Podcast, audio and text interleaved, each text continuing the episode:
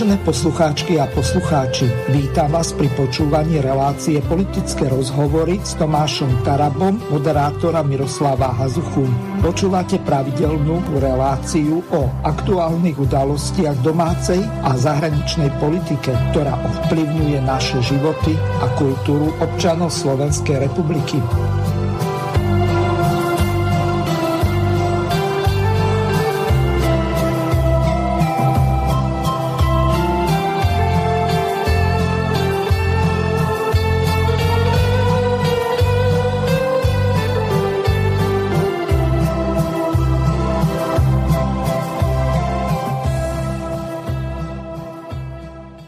Vážení a milí poslucháči, vítam vás pri počúvaní relácie politické rozhovory s Tomášom Tarabom, ktorý zdá sa, že sa nám nejako nepodarilo urobiť pripojenie, tak začneme prvou ukážkou a to je ukážka zameraná na prepustenie Vladimíra Čolinského, dnes sa definitívne potvrdilo, na čo hlas upozorňuje už takmer rok. Orgány činné v trestnom konaní sú na Slovensku zneužívané a voči vybraným osobám sa vedú politické procesy. Títo ľudia vrátane opozičných predstaviteľov sú napádaní prostredníctvom zmanipulovaných výpovedí nedôveryhodných svetkov. Jednoznačným dôkazom, že takéto zneužívanie moci sa na Slovensku skutočne deje, je aj dnešné zrušenie obvinenia bývalého riaditeľa SIS Vladimíra Čolinského a jeho prepustenie z väzby. Dnes sa teda ukázalo, že pán Čolinský sedel pol roka vo väzbe úplne zbytočne ako nevinný človek. Zrušenie jeho obvinenia potvrdilo, že podozrenia voči bývalému šéfovi tajnej služby boli vykonštruované a neobstoja v trestnom konaní. Zrejme nebude náhoda, že práve pán Čolinský bol medzi prvými, ktorí na takéto zneužívanie moci aj verejne upozornili. Za polročný neoprávnený pobyt slovenského občana vo väzení z politických dôvodov musia niesť vinníci zodpovednosť. V žiadnom prípade nepostačuje avizovaný odchod policajného prezidenta Petra Kovažika. Za všetky pochybenia, ktoré na politickú objednávku spôsobila skupinka vyšetrovateľov a prokurátorov špeciálnej prokuratúry, musia vo verejnom živote skončiť aj Roman Mikulec, Igor Matovič a Daniel Lipšic. Inak sa zneužívania moci na Slovensku nikdy nezbavíme. Ak dovolíte, ešte si vyberiem dve základné ustanovenia ústavy a že Slovensko má byť právny a demokratický štát. Zažili ste niekde na svete, že vláda korumpuje a dáva im štátne zákazky mafiánom, udavačom len preto, aby dostávali do väzby nevinných ľudí. Toto sa nestalo nikde na svete. A potom prichádzajú obete. Nech je mementom, opakujem ešte raz, mementom pre celé Slovensko osud generála Milana Lučanského. Toto sa už nikdy nesmie stať. Ústava hovorí, že Slovensko má byť aj sociálny štát. Dámy a páni, milí priatelia, tisíckrát som to povedal a poviem to aj teraz tu pred vami. Áno, sme sociálna demokracia urobil aj veľa chýb, ale kde sme nerobili chyby, bolo budovanie sociálneho štátu. To, čo sme 12 rokov budovali, táto vláda za 18 mesiacov postupne likviduje. Zoberte si základné ústavné právo, ktoré hovorí, že každý má právo na primerané hmotné zabezpečenie v starobe. Prečo zrušili 13. dôchodky? Prečo zrušili strop pri odchode do dôchodku? Prečo teraz idú prijať reformu, ktorá v podstate znižuje dôchodky? Hovorí sa o tom, že každý má právo na ochranu zdravia. Prečo idú rušiť nemocnice? Prečo sa znižuje minimálna vzda? Prečo sa dnes ruší sociálny dialog? Prečo sa pošľakávajú práva odborárov? Sociálny štát je v totálnom kolapse. My sme presvedčení, že stačilo tento rozklad právneho sociálneho štátu a demokracie na Slovensku nemôže ďalej pokračovať. Musíme sa proti tomu spoločne postaviť.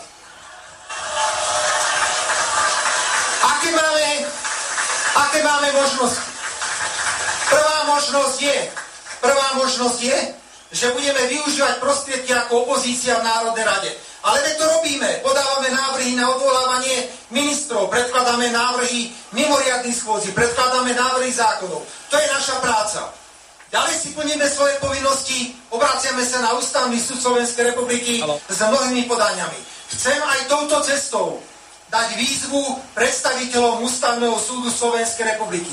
Dámy a páni, prosím, konajte rýchlejšie o tých návrhoch a žiadostiach a stiažnostiach, ktoré máte na ústavnom súde. Na druhej strane my garantujeme, že rozhodnutia ústavného súdu budeme rešpektovať.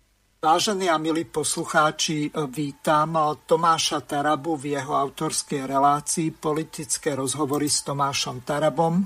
Tomáš, počujeme sa? Počujem veľmi dobre, pozdravujem všetkých po mesiaci. Výborne.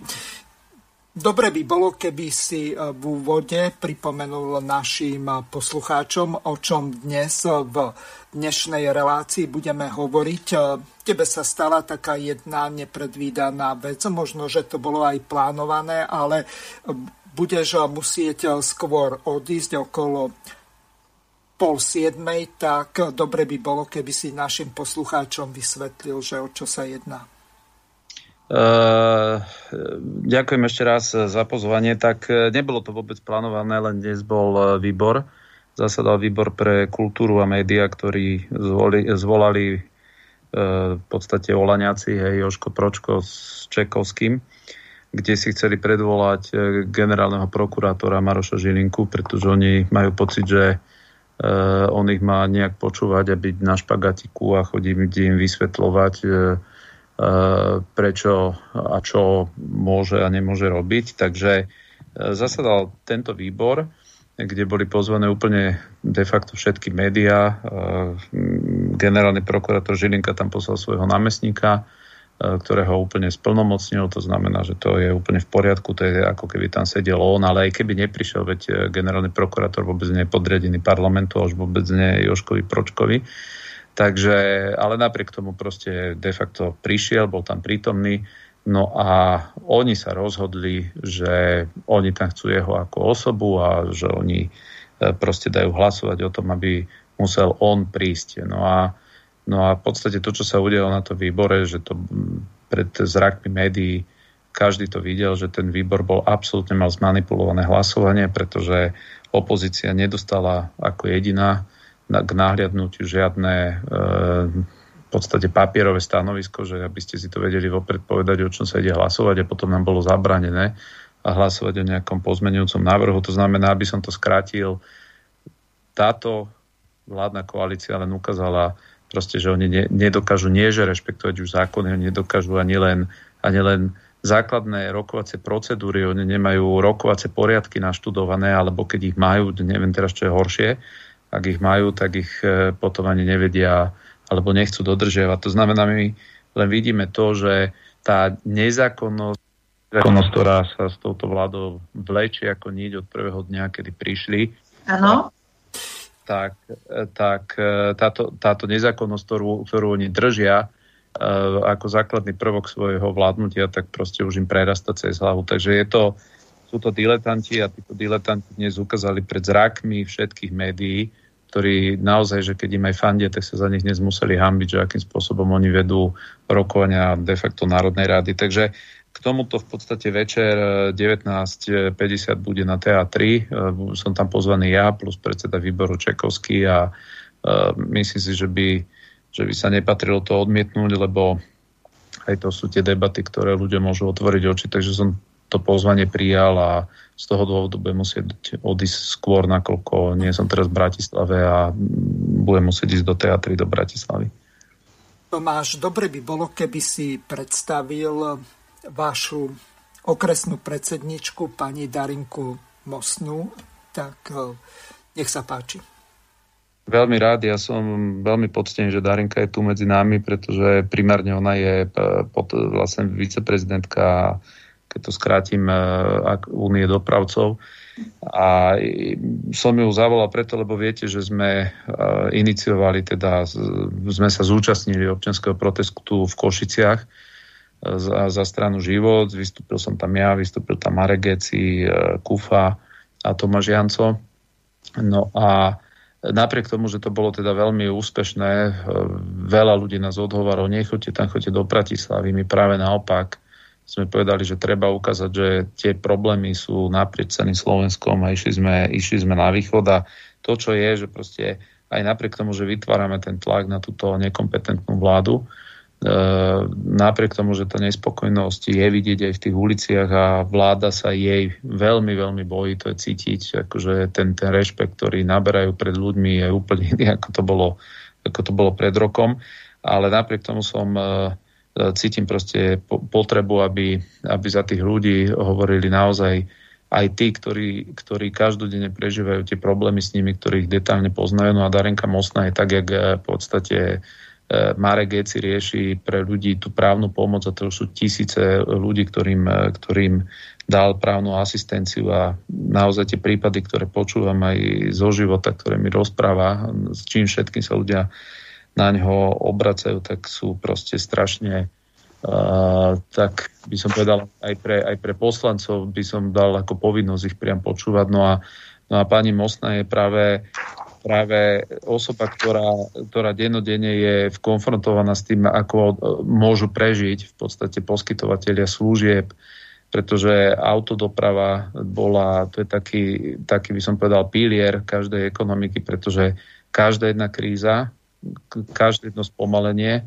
v ekonomike sa v rámci sektoru služieb ako prvé odzrkadluje práve na dopravcoch, na, na mobilite ľudí a tak ďalej. A, a práve som cítil tak, ako potrebujú zavolať do relácie práve preto, pretože uh, tie, tie, tie poznatky, ako prežiť v tom všetkom, keď si zoberiete uh, tú mobilitu, oni, oni svojho času úplne zničili. To znamená, zarezali v príjmy všetkým dopravcom a práve preto chceme aj proste vyslať ten signál, že áno, sme v kontakte práve s takýmito ľuďmi, ktorí najlepšie vedia, že, že čo to je, aké sú to tie reálne dopady a myslím si, že skôr s takýmito ľuďmi by, by deň čo deň sa mali stretávať aj ten Matovič, aj Heger, aj všetci títo ľudia otrhnutí od reality, aby vedeli, že akú, akú, akú mizeriu a tragédiu na tých ľudí dávajú bez toho, že by im podržali alebo dali pomocnú ruku. Takže pani Mostná je neskutočne agilná,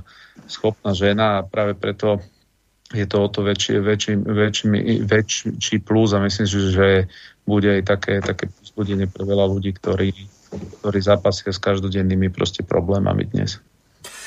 Ďakujem. Dobrý deň, zdravím všetkých. Pozdravujem vás. Ďakujem veľmi pekne. Napriek eh, tomu, že dnes máme obrovské problémy so Skypeom, tak eh, verím tomu, že aspoň jeden bude spolahlivo fungovať, takže ospravedlňujem sa za tie počiatočné problémy, ktoré nastali. Som veľmi rád, že eh, pani Darinka Mosná je úč- účastníčkou alebo hostkou tejto relácie. Pani Mosná, mohli by ste viac našim poslucháčom hneď v úvode povedať? Budeme sa venovať situácii s tými e, dopravcami, najmä autobusovými v druhej časti, keď Tomáš pôjde do teatrojky. Verím tomu, že sa podarí aj Filipovi pripojiť.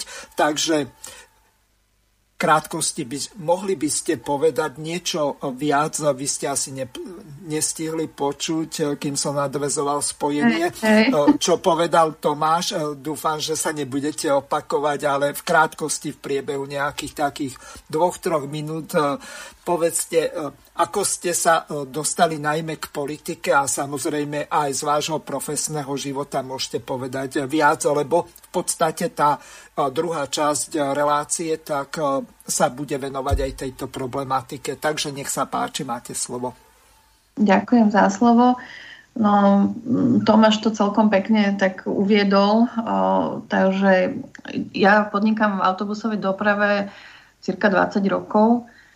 Stala som sa podpredsedničkou Unie z súkromných autobusových dopravcov, ktorá vznikla, začala vznikať niekedy v roku 2019 úplne trošku na iný účel, ako nakoniec sme ju využili, keď prišla kríza a začala teda korona. Vlastne nám poslúžila na to, že sme ju použili ako nejakú páku na vyjednávanie s, s ministrami dopravy a ministrami, e, ministrom hospodárstva.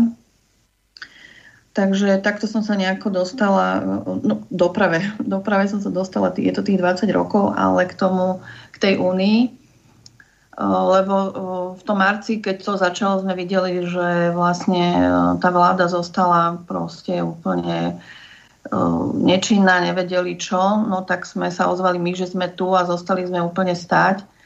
Tá, pra, tá robota padla na nulu. To bolo, že úplne sme zastali a zrazu celá tá doprava stála a my sme nevedeli, čo ďalej, no tak sme sa ozvali, že teda asi treba niečo nejako pomôcť tým dopravcom, lebo takto to dlho neutiahnu. No a tak sa začali vlastne rokovania z najprv ministerstvo dopravy, potom ministerstvo hospodárstva až sme vytvorili nejakú tú schému pomoci pre dopravcov.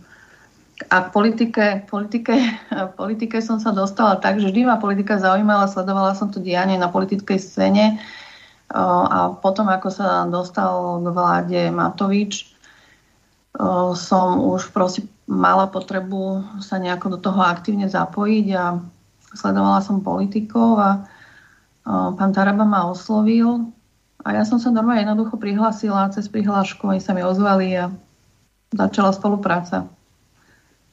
Asi tak. Dobre. My sa posunieme trošku ďalej. E, Tomáš, e, mali by sme, tak ako sme pred reláciou hovorili, rozobrať e, tú situáciu, ktorá je momentálne v parlamente. Je to komplikované, Robert Fico vyhlásil, že chce spustiť nové referendum. V krátkosti takú dvojminútovú ukážku prehrám, aby aj naši poslucháči vedeli, že o čo sa vlastne jedná. Aj keď sme v podstate mali v sobotu reláciu aj s pani Margareto, pardon, Maricou Pirošikovou, aj ďalšími hostiami, medzi nimi si bol aj ty, takže dobre by bolo, keby si to okomentoval z tvojho uhla pohľadu, pretože zavalili ma desiatky telefonátov, e-mailov, hlavne na sociálne siete mi volajú, to znamená WhatsApp, Viber, Telegram a tak ďalej, tak e, dobre by bolo, čo sa vlastne deje a aká je vôbec šanca pre to nové referendum. Vážení priatelia, Včera, včera sme podali na Národnú radu Slovenskej republiky návrh zmeny ústavy Slovenskej republiky a dali sme tam nasledujúce ustanovenie. Volebné obdobie Národnej rady, teda parlamentu, môže byť skrátené aj na základe ústavného zákona, aj na základe referenda. Teda robíme to, čo žiada ústavný súd Slovenskej republiky. Ak nebude tento zákon schválený v septembri v prvom čítaní, nezostane nám nič iné, len sa znovu obrátiť na vás a dať petičné hárky o predčasných parlamentných voľbách. Ale pozor, urobíme to teraz prefíkanejšie. Predtým, ako tie petičné hárky dostanete s tou otázkou, my tú otázku dáme spoločne všetci pani prezidentke, ktorá už raz zradila tento národ a spýtame sa jej, pani, pani prezidentka, pani prezidentka, opäť idete zradiť tento národ, alebo idete podporiť referendum. Nech pani prezidentka povie, čo urobí. Ak povie, že ide zradiť tento národ, tak takto prídeme pred prezidentský palác. Ak povie, že sa bojí, tak bude referendum o predčasných parlamentných voľbách. A bude to potom, ako sme vstúpili do Európskej únie, kde to referendum bolo úspešné, garantujem vám, druhé úspešné a platné referendum, ktoré bude znamenať predčasné parlamentné voľby. To je jediná cesta. Vážení priatelia, Slovensko je krajina úžasných ľudí.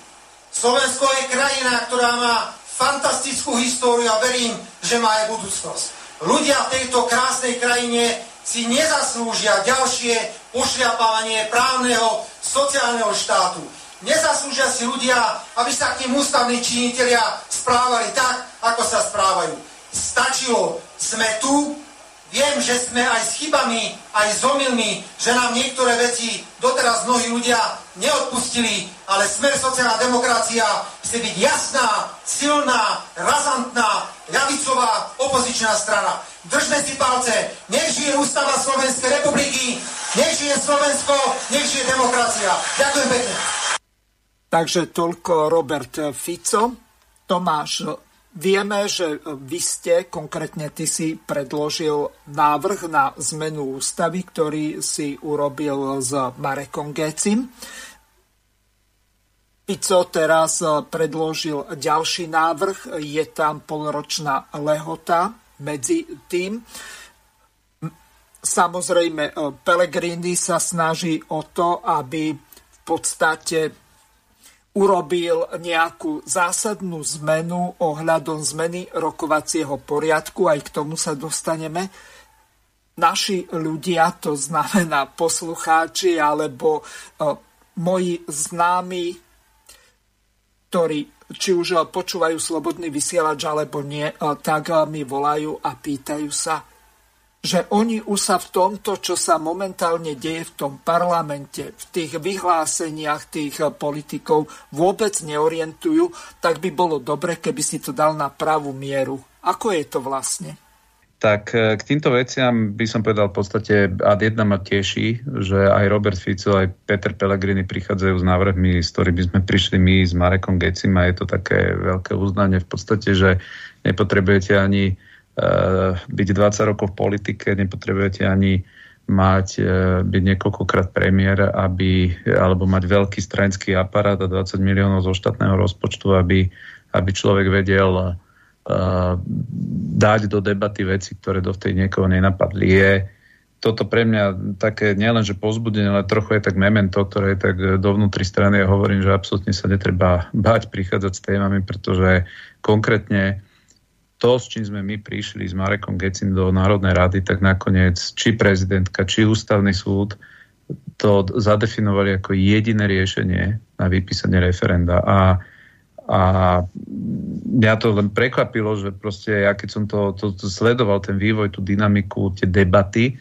tak proste ja som došiel k záveru, že no moment, ale to, čo v podstate sa robí v tej režii e, smeru a hlasu, že v podstate to, to automaticky nevyústi toto do, do referenda, že proste nie sú tam tie, tie istoty, pretože, pretože E, proste som videl čoraz viac našlapných mín, ktoré v tom, v tom procese sú a proste tá Čaputová spolu s ústavným súdom to jednoducho využili a, a možno keby jednoducho tá opozícia viac počúvala a robili, robili tie veci systematickejšie, no tak už sa tomuto dalo proste vyhnúť. No, zmena rokovacieho poriadku, ktorú navrhuje Pelegrini, to som opäť ohlasil na tom veľkom proteste, ktorý bol pred Národnou radou. Uh, opäť som povedal, že v poriadku, ak niekto chce akýmkoľvek spôsobom dopomôcť teraz čo najrychlejšiemu prijatiu toho uh, zákona, ktorý Národná rada neprijala, teda toho môjho s Gecim, ktorý sme tam predložili, tak dá sa, nemusíte sa vyhovárať, že treba čakať 6 mesiacov, proste zmente rokovací poriadok. Takže to, že strana hlas tým znova proste prišla a to prezentuje ako nejaký, nejaký nový objav, tak to žiaden nový objav nie je. Ja som to ohlasil, čo už je to mesiac a pol pred Národnou rádou, že toto je jediné riešenie, tak e, v tomto akože to beriem ako pozitívne. E, po druhé, tieto vyjadrenia Roberta Fica skôr vnímam ako vyjadrenia na stranickom mítingu, ktorý proste si v, v Košiciach urobili. Viete, že tam bolo ohlasené, že tam bude vlastne jeden eh, meeting, ktorý bude nadstranický, na ktorý budú môcť prísť všetci politici aj aktivisti a jednoducho nakoniec sa sme rozhodol, že si tam urobí len pre seba nejaký taký stranický meeting, eh, tak z toho dôvodu my sme sa zúčastnili toho občanského meetingu, ktorý bol vedľa, lebo nám nebolo umožnené vystúpiť tu na tomto jednom, ktorý veľa ľudí vnímalo, že je teda celoopozičný ale veď to je v poriadku, tam človek im to nezazrie, len to konštatujem, že to tak je. A v tom duchu aj beriem toto, toto vystúpenie, že bolo také agitačné dovnútra vlastne strany, ich strany. A tak ako si ty povedal, no akože tu nie, je, tu nie je povedané nič iné okrem toho, čo povedané bolo. Jednoducho dnešný stav je taký, že o zákone, ktorý e, Národná rada neschválí, tak sa najbližšej dobe dá hlasovať o 6 mesiacov, takže to je dnešný stav. Z toho dôvodu jediné riešenie, ako sa to dá skrátiť, je, keď by sa bolo prijalo zmena vlastne rokovacieho poriadku, čo koalícia môže urobiť aj na najbližšej schôdzi, to znamená, to je to, čo sme navrhli, Pelegrini si to teraz osvojil, takže to tiež nie je žiadna novinka, takže ak by toto schválili, tak samozrejme, že o tom o tom e, zákone o referende sa dá hlasovať e, povedzme aj budúci týždeň, keď to tak obrazne poviem. Takže, takže toto v podstate sú riešenia, ktoré svojím spôsobom či Fico alebo Pelegrini ako keby predkladajú, že neviem, že na niečo nové extra prišli, ale o tomto sa vlastne už bavíme dva mesiace ako o jedinom riešení. Takže, takže toto není žiadna novinka, nie je to nič nové v tej debate. No a nejaké ďalšie referendum, e, tak viete, akože keď, e, keď raz e, keď raz sa nezmení tá ústava tak, ako sme to my povedali, tak tých referent môžete tých petičných hárkov podpisovať koľko chcete, jednoducho ten výsledok vždy bude ten istý, práve preto práve preto jediné a najrychlejšie riešenie, aké je, a by mal byť vlastne zatlačiť na či už Borisa Kolára, či už na Olano, či už na SAS, ktorí sa všetci tvárili, že sú takí demokrati. Tých za ľudí to ani nespomíname, to je skrachovaná, rozpadnutá strana, ktorá je rada, že oni sú tam. Ale títo traja, keď sa tvária teda, že nechcú opustiť politiku, tak by mali držať s tými súdmi, ktoré ľuďom dali, že všetci sa tu oháňali s funkčným referenda a podobne. Takže môžu konať, môžu okamžite prijať zmenu rokovacieho poriadku, následne môže byť hneď povedzme na následujúcej schôdze schválený ten zákon a tým pádom nebraní nikomu nič to referendum urobiť. Ale robiť e, nejaké zase podpisové Spartakiady a každé 2-3 mesiace ľudí motivovať, že poďte a toto už referendum bude úspešné. No tak e, viete, môžeme spustiť akékoľvek ďalšie referendum, môžeme dať tie otázky, viete, v poriadku e, na posúdenie Čaputovej, ale ja neviem, že čo viac o Čaputovej, aký záver si chceme urobiť, veď jednoducho vieme, že tá, že tá pani to referendum zarezala, že nie je na strane ľudí, to, tento záver máme, na to nepotrebujeme iniciovať ďalšie referendum, aby sme sa v tom utvrdili, že pani Čaputová nie je na strane ľudí.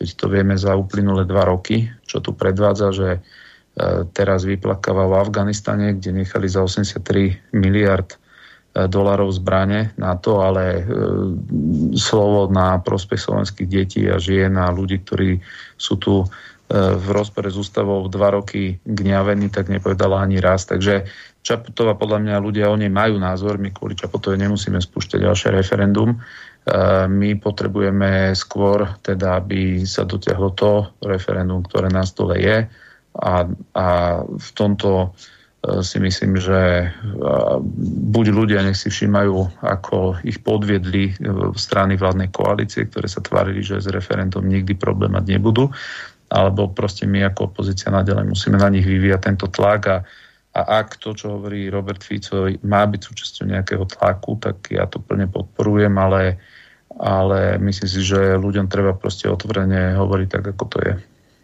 Peter Pellegrini, Peter Pellegrini k zmene rokovacieho poriadku povedal toto. Nestačí, že budeme e, niekde zvolávať protesty. Žiadny veľký protest, pokiaľ nie je tak dramatický, že e, paralizuje krajinu, neurobí s vládou po väčšine demokratickej krajine nič. Ja absolútne podporujem každého, ktorý na protest zajtra pôjde, alebo aj iné dni. A podporujem a podporoval som každý jeden protest, pokiaľ bol slušný, zákonný, v zmysle ústavy a slušného správania, bez toho, aby boli poškodzované majetky alebo nedaj Bože zdravie obyvateľov. Ale ešte raz hovorím, ak to skončí len pri návrhu na odvolanie jedného ministra, ktoré poväčšine bude neúspešné, pretože vládna väčšina si tu môže s 90 robiť naozaj, čo chce. A ak to skončí zase len pri nejakom proteste, a hoď na ňom bude možno aj veľmi veľa ľudí, ale bude sa o ňom písať, že to bola len nejaká hrstka ľudí, ktorí tam vykrikovali, to nestačí. My sme slúbili, že budeme musieť priniesť aj riešenie a tie riešenia musia byť technického charakteru. A preto sme pred malou chvíľkou predložili do parlamentu návrh novely rokovacieho poriadku. Pretože vrátim sa k tomu, čo sa stalo pred niekoľkými týždňami. Na základe toho, čo sa v tejto krajine deje a obrovskej frustrácie a rekordnej nedôvery obyvateľov Slovenskej republiky k tejto vláde, takúto nedôveryhodnú vládu Slovensko ešte za 30 rokov svojej existencie nemalo. Na základe toho sa podarilo naozaj v rekordnom čase vyzbierať 600 tisíc podpisov občanov Slovenskej republiky pod petíciu, ktorou občania požiadali prezidentku Slovenskej republiky, aby vyhlásila referendum o predčasných parlamentných voľbách. A potom to začalo. Hoď to bola jedna z najviac podporovaných petícií v histórii našej krajiny, hoď tu máme dnes najnedôveryhodnejšiu vládu, akú, akú kedy sme mali a občania majú právo dožadovať sa nových volieb. Hoď tá frustrácia je taká, aká tu už dávno nebola, takto rozdelenú spoločnosť sme tu už dávno nemali, takto neschopnú amatérsku, absolútne neschopnú vládu, ktorá nevie, čo robiť s touto krajinou, sme tu už dávno nemali. Napriek tomu sa spustili procedúry, kedy pani prezidentka požiadala ústavný súd, aby sa vyjadril, či takéto referendum vôbec môže byť. Hoc o takejto otázke už raz e, e, referendum v našej histórii bolo a nikto ho vtedy nespochybňoval. A ústavný súd si povedal, že pomaly e, mandát poslanca je niekoho ľudským právom. Ešte raz opakujem a hovorím to aj ja sám za seba ako poslanec Národnej rady. Nemyslím si, že to, že sedím na stoličke poslanca Národnej rady je moje nejaké občianske alebo ľudské právo. Ak ma ľudia do parlamentu zvolili, myslím si, že majú maximálne právo ma kedykoľvek z parlamentu aj odvolať, tak ako to môžu urobiť s hociktorým starostom a primátorom v, to, v tejto krajine, ktorí sú tiež volení v riadnych voľbách na 4 roky. A následne, keď teda ústavný súd vyhlásil, že treba e, najprv zmeniť ústavu, aby sa vôbec referendum mohlo konať, vystúpil pred verejnosť e, vtedajší premiér Matovič, ktorý povedal, že čo si to tá zlá pani prezidentka dovolila urobiť, veď ona vlastne zmarila právo ľudí na referendum a on si myslí, že referendum ľudia by mali mať právo mať a pri takej veľkej podpore urobí všetko preto, aby bolo. Zároveň sa postavil e, pred občanov aj predseda parlamentu, ktorý povedal, že on maximálnej miere podporuje e, e, referendum a urobí všetko preto, aby čo najskôr ľudia mohli v ľudovom hlasovaní vyjadriť svoj názor. A aký je výsledok? Hoď sa do parlamentu predložil aj návrh novely ústavy, ktorý mal e, reagovať na to, čo vyhlásil e, za protiústavný ústavný súd. Vzhľadom na jeden opozičný ústavný návrh, ktorý neprešiel pred niekoľkými týždňami, sa tu 8, ešte raz opakujem, 8 poslancov vládnej väčšiny na ústavoprávnom výbore rozhodlo, že akýkoľvek text novely ústavy, ktorý by sa len maličkým spôsobom dotýkal prípadných eh, technikálií súvisiacich s referendum, sa nesmie v tejto Národnej rade prerokovať skôr ako o 6 mesiacov, čím vážený týchto 8 koaličných poslancov, ja si dám tú námahu, ja ich aj nájdem, ktorí sú to a tie mená zverejním, takto zobrali 600 tisíc podpisov občanov tejto krajiny a hodili ich priamo prenose do koša a povedali si, nám nezáleží na mienke voličov, na mienke občanov, ktorí tu žijú. My sme si to jednoducho takto rozhodli, lebo nám to umožňuje rokovací poriadok. Nikto s tým nič neurobil. Ani predseda Národnej rady, ktorý nemusí rešpektovať, pokiaľ nechce e, nejaký záväzný výklad ústavoprávneho výboru, pretože stále najväčšiu moc majú poslanci a hlasovaním môžu rozhodovať, čo sa v tejto krajine môže alebo nie. Sme presvedčení, že jediným východiskom z tohto marazmu je referendum o budúcich predčasných voľbách, ktoré musí byť úspešné a následne predčasné parlamentné voľby. Nepomôžu nám ani protesty, nepomôžu nám ani mimoriadne schôdze, nepomôžu nám ani kadejaké podania hore-dole na ústavný súd. Hoď to musí sa robiť. A my v plnej miere všetky takéto podania podporujeme bez ohľadu na to, či je iniciátorom hlas alebo iná opozičná politická strana. Vždy sa pod toto podpíšeme. Aj dopredu oznamujem, že akýkoľvek ďalší návrh na zvolanie mimoriadných schôdzí alebo na odvolanie akéhokoľvek člena tejto vlády hlas vždy podpíše. Pretože tejto vlády sa musíme nejakým spôsobom zbaviť. Takže toľko Peter Pellegrini. Tomáš, aká je vôbec šanca na zmenu toho rokovacieho poriadku a pôjdeme na ďalšiu tému?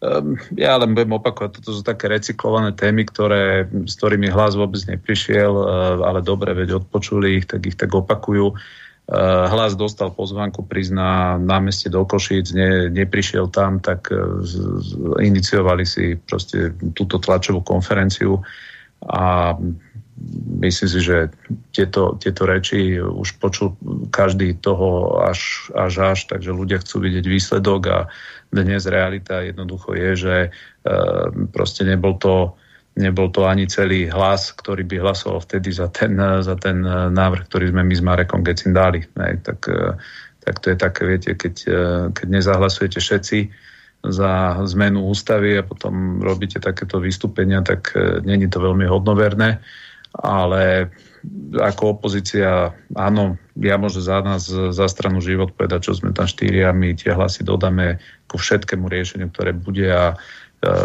som rád, že si čo viac politikov opozície osvojia aj tú argumentáciu, že jednoducho treba zmeniť e, rokovací poriadok a chceme to referendum doklepnúť, aby bolo úspešné. Takže, takže toto je teraz na koalícii, oni musia dodať tie hlasy. My máme 55 hlasov, ja nepochybujem, že celá opozícia za toto hlasovať bude a je potrebné, aby dodali 21 hlasov e, z koalície. To znamená, ak by hlasovala Smerodina, e, to je myslím 17 hlasov a zostávajú tam nejakí už teraz aj nezaradení, ktorí sú z koalície, čo odišli je tam Martin Čeček, je tam Miro Kolára, Valašek, neviem odhadnúť ako oni, títo dvaja by hlasovali za Čečeka, predpokladám, že môžem povedať, že on to podporí, takže bude to závisieť o, o pár hlasoch. Hej. No len dôležité je, aby e, opozičné strany, keď sa o takýchto veciach hlasuje, tak si nerobili tlačové konferencie a potom chýbajú na hlasovanie, už sa to stalo, ale aby tam boli všetci, takže mm-hmm. uvidíme.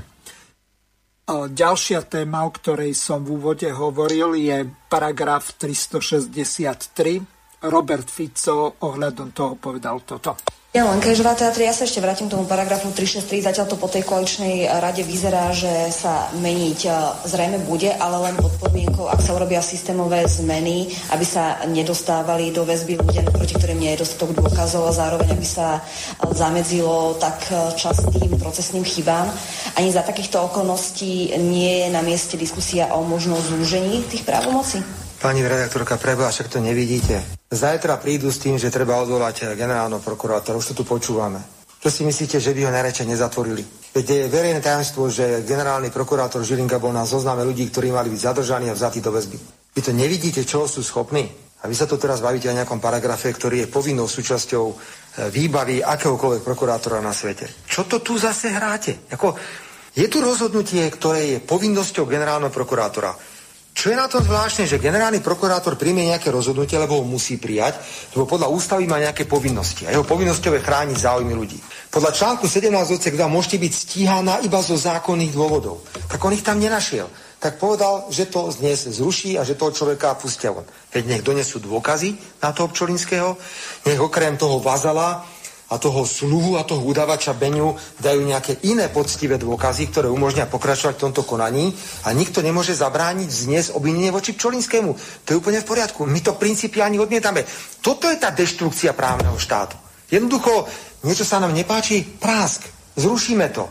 Tento človek sa nám nepáči, však ho zatvoríme, to urobili Pčolinskému. Čolinský bol zatvorený čisto z politických dôvodov, lebo začal hovoriť o manipulácii s konaniami. To stále nevidíte. Nevidíte toho Zemana na tej motorke v tom Chorvátsku, jak sa nám smie do ksichtu všetkým. A ešte záleska, nebudem mu radšej o, ne, o tej pani nič hovoriť. Ale jeden paragraf, ktorý nech poďakuje pani Kolíkovej, existuje tzv. ohýbanie práva. Je jeden paragraf, nech poďakuje pani Kolíkovej, ministerke spravodlivosti. 36, 36, trojka pri Grendelovi boli ticho. A bola použitá?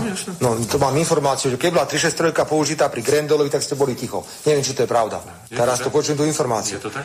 Čo to? Teraz naozaj ideme sa baviť o 363? 363 je nepodstatná vec tejto súvislosti. V tejto súvislosti je podstatné to, že tu je banda zločincov na čele s predsedom vlády, ktorá sa rozhodla tento štát ovládnuť mocensky autoritatívne s porušením ústavy Slovenskej republiky. Na čo máme tú ústavu potom? Ako teď už nebláznime pre Boha. Táto diskusia pre nás neexistuje. Ja, ja neviem, ja myslím, že my, my musíme začať tej verejnosti vysvetovať asi elementárne veci v roku 2021. Veď nie sme v roku 1989, keď sme boli všetci prekvapení z toho, ako niektoré veci majú fungovať, lebo sme predtým videli iné veci. Sme už uh, strašne ďaleko od vtedy. Sme 30 rokov po, po Nežnej revolúcii. A my sa dnes ideme učiť Ústavu Slovenskej republiky. Čo to je za diskusia, aká 363? Prosím vás, vám to nie je trápne, že Remišová rozpráva nejaké 363, že ako na tie čísla nevie ani zrátať. Koľko je 3 plus 6 plus 3. A ona bude rozprávať. A to treba zrušiť, a to treba zmeniť. A ja vidím toho baránika, toho poloblázna, tam ja neviem, z akej strany je, ten rovno odvoláva generálneho prokurátora.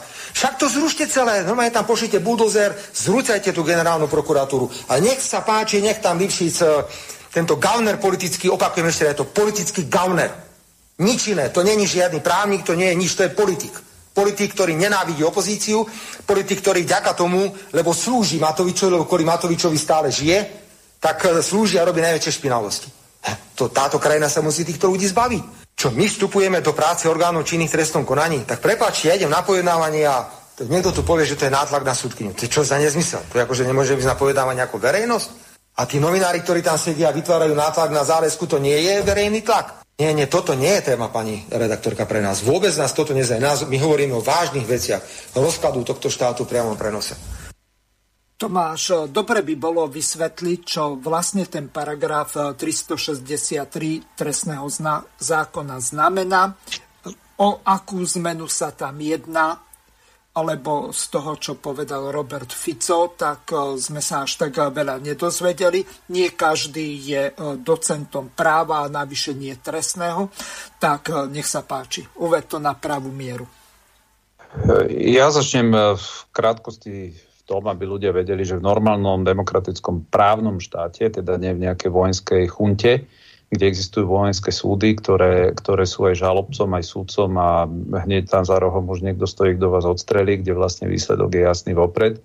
Tak ak sa bavíme o právnom štáte, tak máte v rámci toho trestného konania také tri základné zložky. Na jednej strane sú, je policia, ktorá vyšetruje, potom sú súdy, ktoré súdia, ale môžu súdiť iba na základe zákonne zadovážených dôkazov, ktoré e, a na celý proces vlastne e, vyšetrovania a, a predloženia tej žaloby na súd dohliada generálna prokurátora, respektíve prokurátora. A to je v podstate taká trojdelba moci v rámci toho trestného konania. A či sa to niekomu páči alebo nie, tak generálna prokurátora je strážcom zákonnosti. A teraz si pozrite to neskutočné pokrytectvo, že e, Kovačika súdia teraz za to, že podľa nich nemal, e, že, že nekonal, keď konať mal.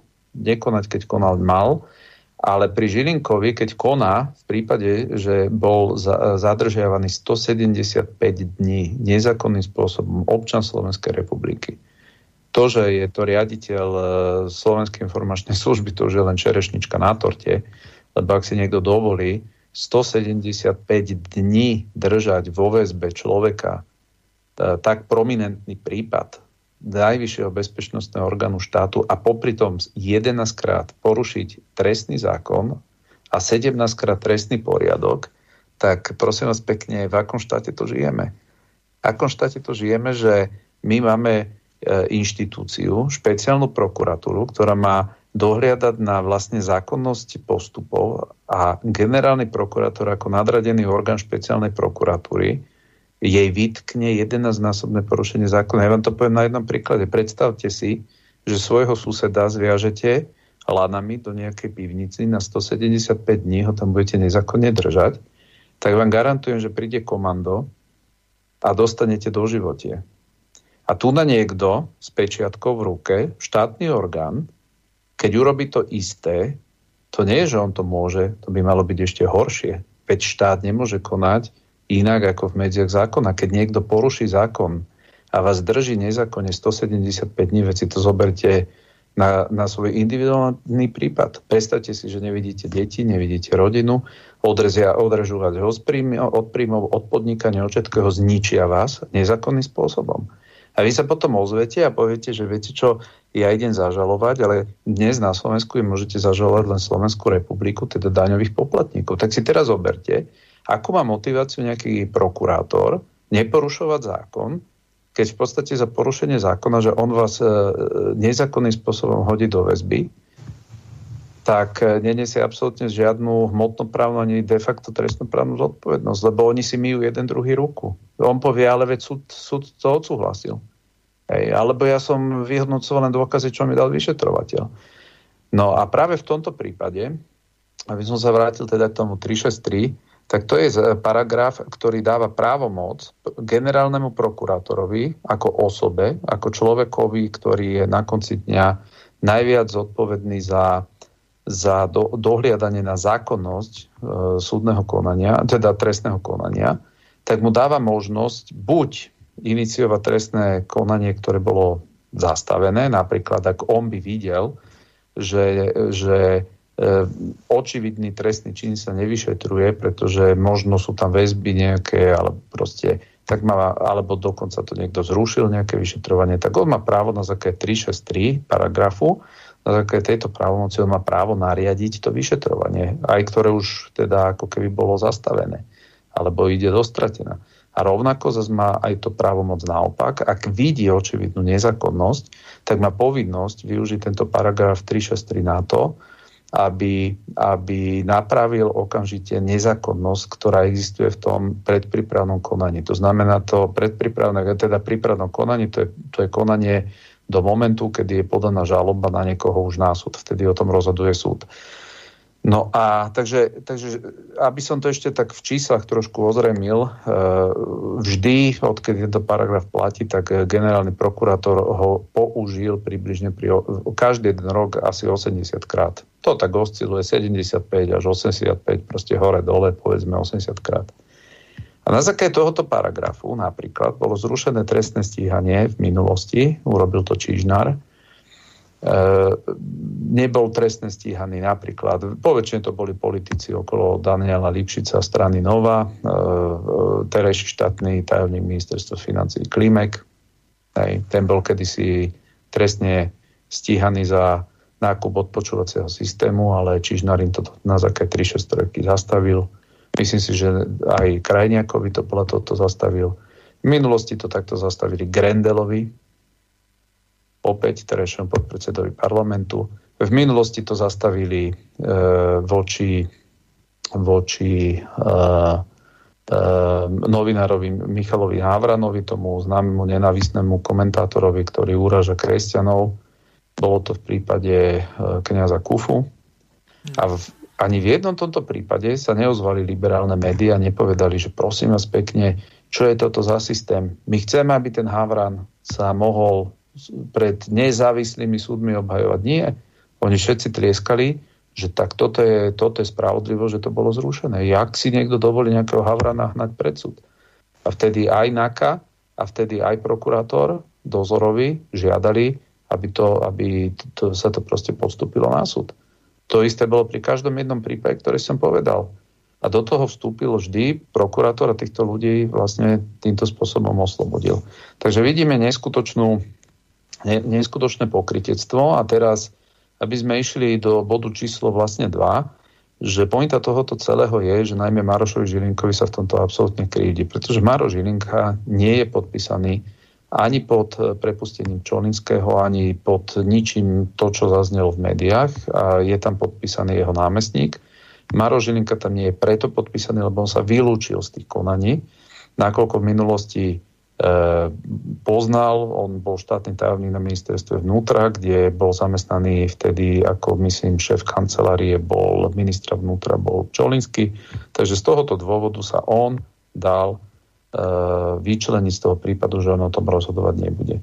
Takže ja to čítam tak, že ten útok, ktorý ide na Maroša Žilinku, ktorý je najvyššie úplne mimo ľudov podané misu a trošku zložitejšie mimo obliga, tak uh, tak e, ja to nečítam tak, že to je, že Marošovi Žilinkovi niekto ide vyčítať veci, ktoré, v ktorých on ani nemá podpis. Ale ja si objektívne myslím, že tu určitá skupinka ľudí, ktorá e, pri týchto rozhodnutiach pochopila, že Žilinka vedie tú generálnu prokuratúru ako skutočne nezávislý orgán a že on sa nenechá vťahovať do nejakého tlaku ani zo strany médií, ani, ani koaličných politikov. Jednoducho on sa pozera, čo je zákon a on ten zákon vyklada tak, ako je jeho, jeho obsah. E, keď hovorí, ak sa vám nepačia tieto zákony, tak si ich zmente. Ja vždy budem konať na základe zákona, ale ja nebudem robiť, e, ja som nesľuboval na nič iné, iba na zákon, takže ja budem dohliadať, čo je zákon. No a on na tej tlačovej konferencii povedal také vety, z ktorých si viem predstaviť, že veľmi veľa ľudí je nervóznych. A napríklad povedal, že on bude rušiť absolútne všetky trestné stíhania, ktoré sú postavené iba na kajúcnikoch a nie na žiadnych dôkazoch čo si viem dosť predstaviť, že táto mediálna show týchto vykopávaní dverí a podobne, čo už sa tu posledný rok robí ako náhrada toho, že e, táto vládna koalícia absolútne rozložila štát, nevie ho riadiť, to vidíme, že tu, tu proste všetky sektory proste padajú na ústa, tak on, e, keď im ešte pri tomto show celom, kde novinári čakali pred domami tých, ktorých sa išlo zatknúť a tak ďalej, tak keď im niečo takéto odkázali, ja si dozviem predstaviť, že tam veľmi veľa prípadov, z ktorých sa tu oháňali, že ako to ďaleko dotiahli, tak im popadajú, pretože zatiaľ celé ich vyšetrovanie politické spočíva v tom, že si tu e, všelijakých kamošov, o ktorých zistíme, že boli ich spolužiaci, alebo, alebo je tu otázka, do akej miery ich navzájom vydierali, za kadejaké veci, tak e, proste z nich si narobili kajúcnikov a teraz e, tí kajúcnici im ukazujú náľavo, napravo, na koho chcú a oni sa tvoria, že to je slovo Božie. Hej. No a neexistujú tam, no keď tam neexistujú dôkazy, no tak potom to vyústi do takej neskutočnej hamby, ako sa im stala pri Vladovi Pčolinskom, že na 75 stranách sú spísané nezákonné konania špeciálnej prokuratúry. No a ja sa potom pýtam každého, čo iné ako štátny terorizmus na vlastných občanoch je to, keď vás niekto 175 dní nezákonne drží vo väzbe. A to je, v tomto je Maro Žilinka zlý, že nezákonne držaného občana Slovenskej republiky prepustil. Však keď toto vádi tej Remišovej, nech si tam ide sadnúť na 175 dní, babko herečka, a nech, nech sa páči, nech si čaká na akýkoľvek e, e proste z, e, súd. Lenže idea, že o všetkom by mali rozhodovať súdy, tak je jednoducho falošná, pretože takto v demokratickom právnom štáte spravodlivosť nefunguje. Spravodlivosť by mala hovoriť to, že na súdy sa dostanú iba tie prípady, pri ktorých prokuratúra si je istá, že všetky zákonné e, všetky dôkazy boli získané zákonným spôsobom. To znamená, že tam nedošlo k žiadnemu procesnému pochybeniu. To je prvá vec. A po druhé, že miera tých dôkazov vytvára určitú pravdepodobnosť, že generálna prokuratúra alebo prokuratúra si myslí, že je tu určitá pravdepodobnosť, že súd by mohol daného človeka odsúdiť. A že tá pravdepodobnosť má určitú relevanciu. Ale prokuratúra nehovorí, že tento človek je vinný e, v tom zmysle, že ho odsudzuje. Ona dáva návrh na súd, že pozrite sa, toto sú dôkazy, ktoré sme zadovážili a rozhodnite vy, ako nezainteresovaný orgán, ktorý sa nepodiel na vyšetrovaní ani na zhromažďovaní dôkazov, rozhodnite si vy, že či podľa takto zadovážených dôkazov je ten človek vinný alebo vinný nie je. Takže všetci tí, ktorí vykrikujú, že a to je škoda, že to sa nedostalo na súd, no tak na súd v normálnom právnom štáte sa nemôžu dostavať veci, pri ktorých je porušený zákon. A keď tu bol porušený 28 krát trestný zákon a trestný poriadok, tak ani teoreticky prokurátor nemôže súhlasiť, aby niečo takéto skončilo na súde.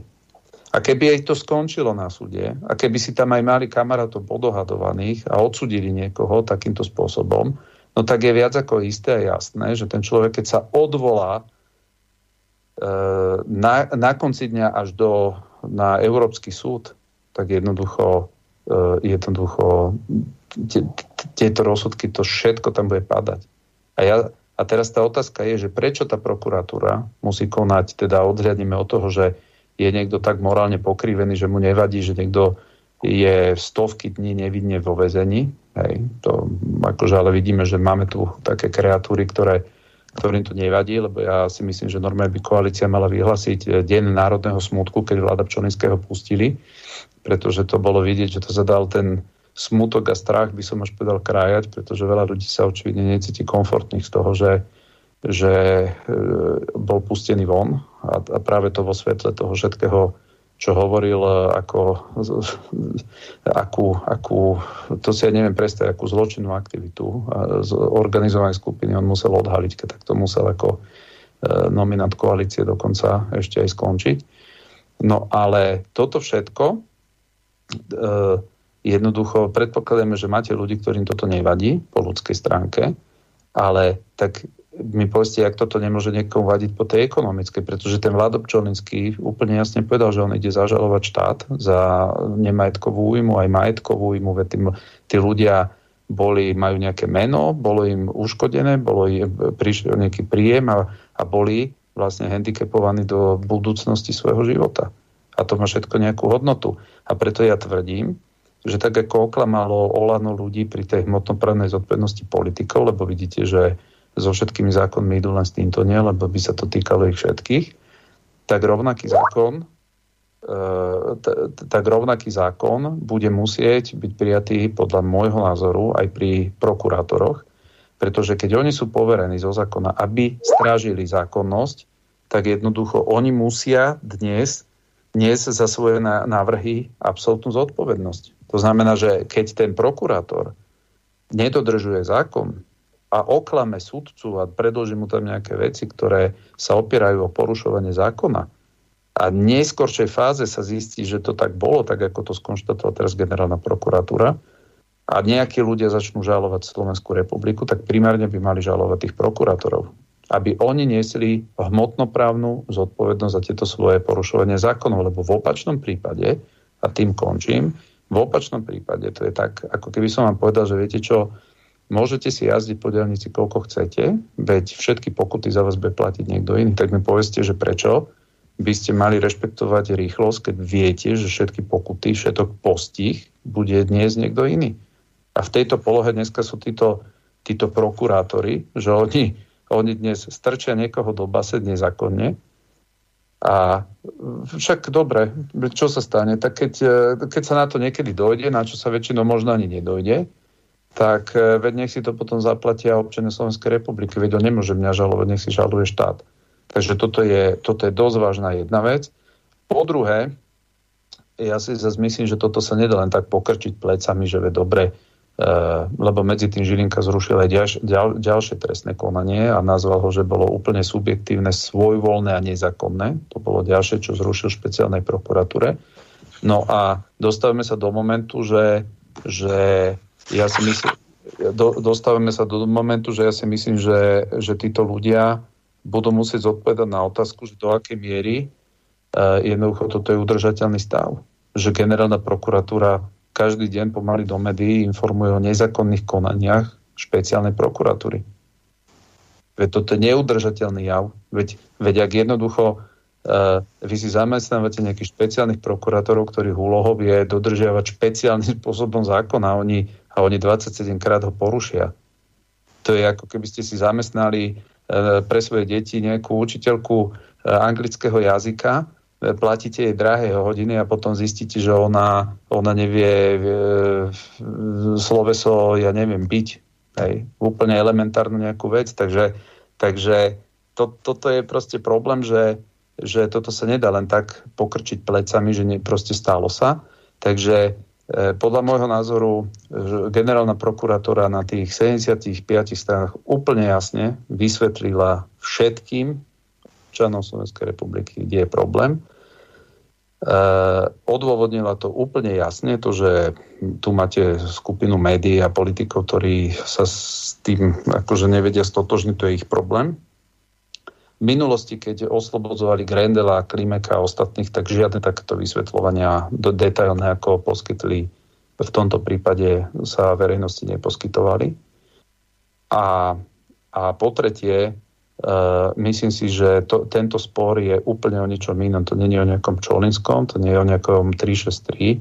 Jednoducho to je o tom, že, že ak by mala byť pravda to, čo uh, rozprávala Slovenská informačná služba, že sa tu manipulujú trestné konania, čo začína generálna prokuratúra tým, že to ruší jedno po druhom potvrdzovať, no tak potom ja si viem predstaviť, že tu môže byť určitá skupina ľudí, ktorá sa cíti pri Marošovi Žilinkovi extrémne nekomfortne, pretože ak je to človek, ktorý je autonómny, ktorý len dodržuje zákon, no tak potom e, je tu skupina ľudí, ktorá čisto na základe tohoto, ak tu konali nejaké nepravosti, no tak tie nepravosti ich vedia dobehnúť. Takže z tohoto dôvodu ja si myslím, že, že ten frontálny útok, ktorý na Maroša Žilinku sa vyvíja, tak má úplne iné pozadie a úplne inú logiku ako iba e, prípad, e, o ktorom sa teraz proste bavíme. Ja, ja nerad hovorím, že prípad Pčolenský, ja hovorím prípad občana Slovenskej republiky, nezákonne držaného 175 dní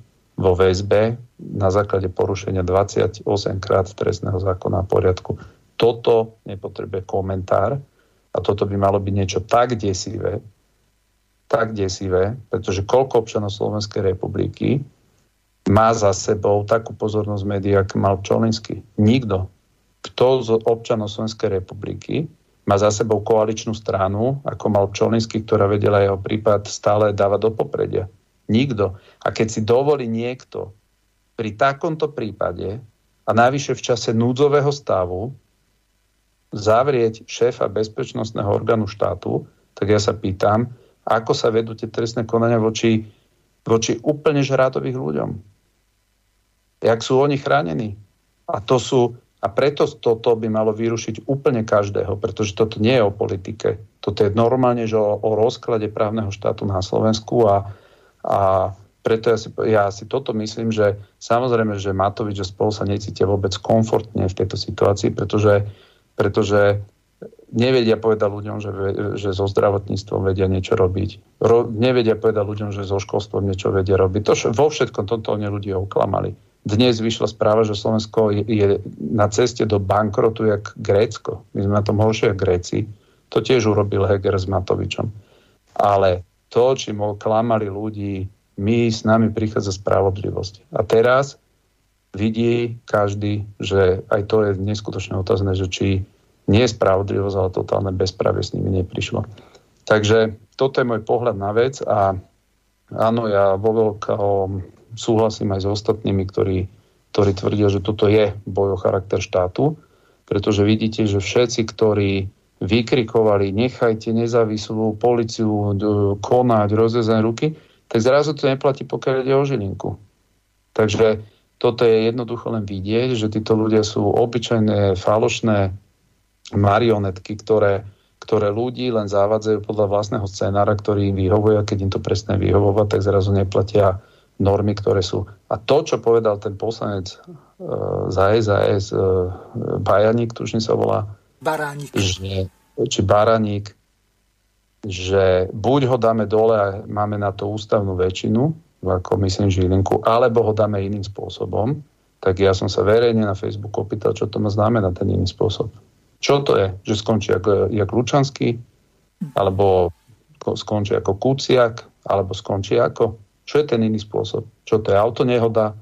Alebo vyfabrikujú falošných svetkov a skončí ako Pčolinsky? A tu, toto, keby niekto povedal z druhého tábora, keď bol pri moci, tak tu by chodili demarše aj z Marsu. A tu si normálne niekto dovolí sa nepriamo vyhražať generálnemu prokurátorovi len preto, že pustil z väzby nezákonne držaného občana Slovenskej republiky. A to je neskutočné memento pre všetkých občanov. A týmto ja vám dávam slovo, pretože sa naplnil môj čas a budem veľmi rád, keď e, však samozrejme pani Mostna sa vie kompetentne k týmto veciam vyjadriť, a, ale o to väčšinu budem rád ešte, keď sa potom aj vrátite k tým veciam, ktoré okrem týchto, poviem to, ktoré sa síce týkajú každého z nás, každého občana, ale aj k tým, ktoré sa týkajú každodenného života, chlebové témy. Hej. A, to, a v tomto má veľkú úctu aj rešpekt predo mňa každý a aj pani Mosna, že dokázali prežiť to, čo ten mix, ktorý táto vláda uh, osobitne ľuďom, ktorí robia v sektore služeb, namixovala. Tomáš, nám už ostáva len zaželať ti šťastnú cestu a veľa úspechov v relácii teatry. Teraz si na ceste pravdepodobne čo chvíľa budeš štartovať auto. Lučím sa s tebou, ďakujem ti veľmi pekne. Ďakujeme poslucháčom, všetko dobré, pekný večer. Pekný večer. Ahoj. Teraz si zahráme pesničku Slovensko moje očina moja a potom budeme ďalej pokračovať s pani Darinkou Mosnou. Slovensko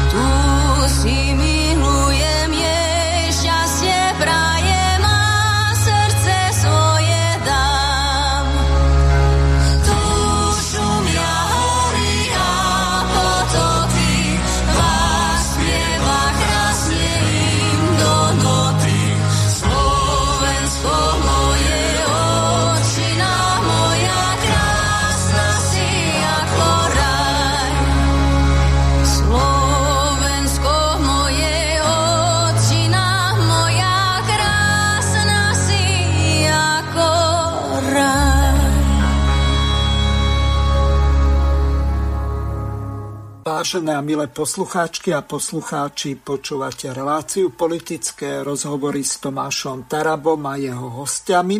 Pripomeniem vám, že od teraz je relácia kontaktná, takže pokiaľ budete mať nejaké otázky, tak môžete využiť telefónne číslo plus 421 910 473 440 toto telefónne číslo je spárované s aplikáciami Viber, WhatsApp, Telegram, Signal, tak môžete využiť aj lacnejšie volanie takýmto spôsobom.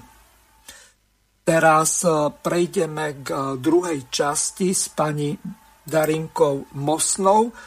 Pani Darinka, vy ste boli v televízii Slovan Mám tu ano. takú krátku ukážku, tak prehrám ju, to je asi na nejakých 5 minút a potom rozoberieme, čo sa odvtedy zmenilo, ak sa vôbec niečo zmenilo, aká je momentálne situácia, lebo mne prešla husia koža po chrbte, ak mám pravdu povedať, keď som sa dozvedel, že na jednej strane, že vám, dopravcom, na tento rok nedajú nič a na druhej strane sa tu neviem, či vyparujú, lebo peniaze na rozdiel od naftalínu tak nesublimujú, tak e, zrazu sa tu niečo prepada a e, sme na greckej ceste dokonca.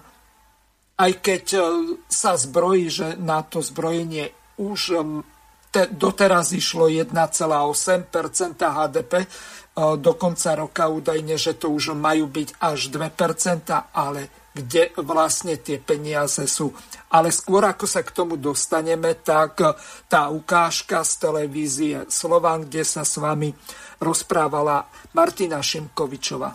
Darina Mosná je s nami tu v štúdiu, ja som už teda avizovala, uh, vy ste majiteľka dopravnej firmy alebo autodopravcov, autobusovej Dobrý dopravy. Dobrý deň, ďakujem. Tá situácia, tá situácia v tomto vašom biznise je naozaj až dramatická. Dnes som teda čítala, že v Bratislave e, plačú tí, ktorí majú reštaurácie, aj bufety, všetko tam zýva nejakou prázdnotou, turisti chýbajú. E, vymysleli si to, o čom teda v tejto línii ide v podstate celá Európa. A teda pred hranicami Slovenska sú tí ľudia otáčaní a nie sú vpúšťaní do našej krajiny. No a to vlastne všetko súvisí aj s vami, lebo je jeden veľký systém. A keď, keďže ľudia nevycestujú a uh, kto to vyhlasil, že radšej cestujte teda Pán osobne? hej, Pán Krčmery povedal. Uh, veľmi ma mrzí, že teda politici aj tí odborníci z krizového štábu, že uh, tak trošku nedomyslia, keď vyhlásia niečo. Lebo keď pán Krčmer vyhlási, že aby turisti chodili na dovolenky len osobnými autami, maximálne vlakom, tak celá autobusová doprava samozrejme sa zastaví. Ľudia sa zláknú, každý si myslí, že niečo chytí v tom autobuse, pritom uh, myslím, že každý jeden dopravca sa snaží ten auto, nie že snaží, ale to aj robia, dezinfikujú, vodiči sú oddelení od uh, cestujúcich sklami, takými plexisklami, Samozrejme, dodržujeme všetky nariadenia, ktoré nám, ktoré nám vláda akože určuje. Inak bojujeme proti plastom a tieto plexiskla no. a tieto všetky záležitosti, neviem, že kde sa to bude teda spracúvať. No je to tak, bohužiaľ my to musíme dodržiavať, lebo nám to nejaké tie uh, podmienky nám to ukladajú. Koľko je týchto autodopravcov, aby sme vedeli, Stovky. o akej skupine Stovky. ľudí hovoríme? Stovky, za každým dopravcom si predstav, malým a stredným dopravcom si predstavte rodiny, lebo to je rodinné, rodinné firmy. Áno, to sú rodinné firmy, rodinné podnikanie po väčšine na 90% by som povedala možno až na 100 pri týchto malých a stredných. Takže to sú dramatické situácie, nie len ako keď si niekto predstaví firmu, že áno, toto je nejaká SROčka a že mhm. však čo, zavrieme, Ale veď dostali ste zaplatené, veď 8 miliard eur tu bolo spomínajú v súvislosti s týmito covidovými opatreniami Poďme k tej prvej vlne, že či sa tam teda vyčlenili nejaké financie pre autodopravu? povedať pre autobusovú dopravu, nepravidelnú autobusovú dopravu. My vlastne, keď nastala táto situácia marci a videli sme, že vlastne vláda tak viac menej tápa, lebo však oni nevedeli, kde čo všetko majú odškodňovať, kde čo sa ko- koho dotklo, tak sme sa vlastne tak nejako zoskupili a založili sme tú úniu autobusových dopravcov, aby sme teda mali nejakú nejakú silu vyjednávať. Uh-huh. Dostali sme sa na ministerstvo hospodárstva. Tuto musím akože poďakovať e, na druhej strane, aby sme ale teda ale nekritizovali ministerstvo hospodárstva, že pán Sulik teda... E, Ešte keď bol pán Sulik. Keď, no? áno, áno, keď bol hej, pán Sulik, tak e, keď sme mu objasnili tú situáciu, tak pochopil, že teda čo sa udialo, že tie tržby skutočne padli, že na nulu v marci, Trvalo to niekoľko mesiacov. Teraz si možno si vo vláde myslia, že však oni všetko otvorili a ono to funguje, nefunguje, pretože to sú rôzne oblasti, v ktorých tí dopravcovia e, poskytujú tie služby. To sú, sú dopravcovia, ktoré sa zameriavajú na školy, škôlky, e, tie Školské výlety, Školské výlety. toto vôbec nefunguje? To, no, funguje teraz, napríklad tábory trošku začali, ale aj to teraz bola panika, nevedeli, deti PCR testy budú platené, nebudú platené, rodičia odmietali, to je napojené, tá autobusová doprava je napojená vlastne na ten cestovný ruch, tie cestovné kancelárie, aj gastro, lebo keď si teraz zoberiete, že zastavili tie lode pred Bratislavou. Žiadne lode nie je To bola, zase, to bola zase ďalšia uh, uh, skupina dopravcov, ktorí rozvážali týchto turistov a robili okruhy po Bratislave. A čo teraz tie lode zastavia pred Bratislavou? No, tak čo som aspoň ja čítala, tak ich zastavili. A, čo, a nevedia čo, lebo tak pokiaľ viem, tak v našich nariadeniach je, že keď ste není očkovaní, tak idete na dní do karantény minimálne, aby ste si tam musíte spraviť PCR test. Takže tie lodi teraz niekde čakajú, tam sú turisti, tak tí neprídu do reštaurácií samozrejme, autobusoví dopravcovia ich nenaložia, neurobia im okruhy, obliadky po Bratislave. Ďalšia skupina tých dopravcov sa zameriavala na firemné eventy, na svadby, na... Samozrejme sú tam zahraničné zajazdy, čiže ono nie len, že zahraničný ten cestovný ruch alebo tá autobusová doprava zastala, ono zastala celkovo. Zastala aj tá vnútroštátna, to je ja podnikám autobusovej doprave 20 rokov. Mne klesli tržby v nepravidelnej doprave, ja mám možno 10 Veď hovoria hotelieri, reštaurácie, 10 až 30 obsadenosť. Záleží, záleží aj od oblasti. Samozrejme, že tu v Bratislave možno majú tí dopravcovia lepšiu tú situáciu, že predsa tí zo zahraničia turisti, aj keď zase teraz nám to obmedzili, aj keď zavrú hranice, tak zase, zase sme skončili, zase tí turisti sú není, není koho voziť Firmy sa boja robiť firemné eventy, je tam kopec predpokladám opatrení, čo treba dodržiavať. Takže toľko ukážka z televízie Slovan.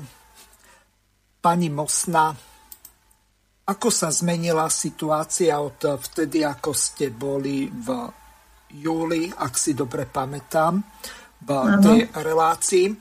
Je po prázdninách deti išli do školy, čiže už ani nejaké tie školské zájazdy veľmi nepripadajú do úvahy. Máte vy vôbec nejakú prácu momentálne v oblasti toho cestovného ruchu alebo v prípade nejakých, no, mali by byť športové podujatia, neviem ako to funguje. Ako to momentálne vyzerá okrem tej pravidelnej dopravy autobusovej čo sa týka ostatných týchto súkromných prepravcov. A dobre by bolo, keby ste v úvode vysvetlili, ako vlastne autobusová doprava je na Slovensku rozdelená, lebo naši poslucháči, tým nechcem nikoho podceňovať, zrejme nevedia, že ako to vlastne funguje v pozadí. Taká utkvelá predstava je, že bývalé ČSAD a teraz SAD, že to je štátna firma. Je to vôbec tak, alebo žijeme v nejakých zmetočných predstavách, že už len e, ten slovenský alebo slovenská ostáva niečo, čo sa blíži k štátu a ináč je to súkromné? No, keby som vám mala odpovedať na otázku, keď začnem tým, že čo sa udialo od toho rozhovoru na TV Slovan, tak by to bolo jedno slovo nič. Asi by sme skončili debatu. Ale ono sa v skutočnosti fakt udialo, že nič. No, tak začneme tým, že čo vlastne to sme, že ako tá no, autobusová doprava je rozdelená, alebo ako to funguje, aby mali, tí, aby mali predstavu poslucháči. Takže my, my sme súkromná autobusová doprava nepravidelná. To znamená, že my zabezpečujeme na trhu všetky prepravy, ktoré, e, ktoré, ktoré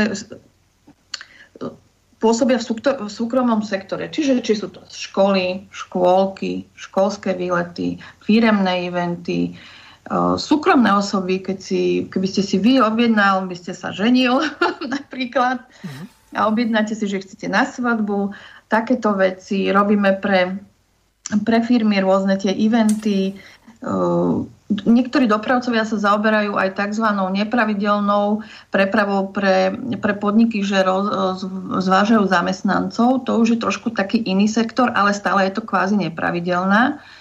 Tak tam určitá skupina tých dopravcov pôsobí. Tí sú na tom trošičku lepšie, pokiaľ to, takúto dopravu majú, ale to je veľmi malé percento týchto súkromných dopravcov, takže o tom by som sa ani moc nebavila. A potom sú tu tie bývalé sadky, aby sme to nazvali, ale ľudia si asi myslia, že sú to štátne, alebo bývali to štátne, ale bohužiaľ teraz to, alebo bohužiaľ teraz už to nie sú štátne firmy, sú to súkromné firmy, ktoré sú dotované štátom, čiže súkromník, ktorý je dotovaný štátom prostredníctvom VUCčiek a tí zabezpečujú medzimestskú alebo prímeskú dopravu.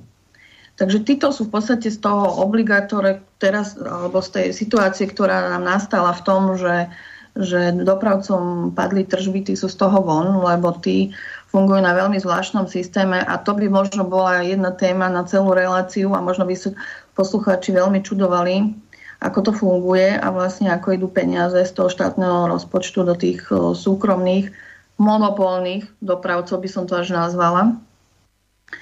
No ale čo sa udialo, teda aby sme pokračovali v tom, že čo sa udialo od toho rozhovoru na TV Slovan, tak e, z našej strany e, je neustála snaha o kontakt s ministerstvom dopravy a s pánom ministrom Doležalom. No a zo strany ministerstva prichádzajú také odpovede typu riešime to, pripravujeme to, snažíme sa, už to bude ešte týždeň, ešte dva a podobne. Len uh, asi si tam na to ministerstvo trošku neuvedomujú, že my už vlastne to bude 18 mesiacov, čo kvázi trpíme alebo sa snažíme prežiť, aby som to re, povedala presnejšie. Pretože keď vám klesnú tržby na 10 alebo 30 z tržieb, ktorý ste mali pred krízou, no tak to je veľmi jednoduchá matematika, že z toho sa nedajú pokryť náklady.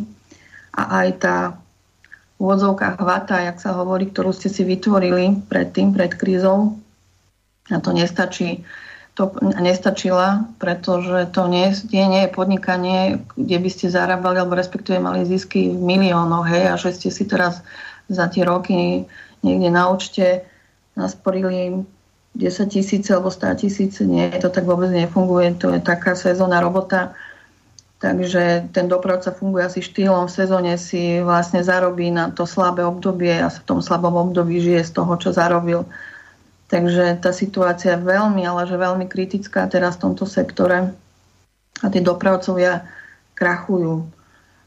Ono sa nedá 18 mesiacov tlačiť pred sebou nejaká gula dlhov.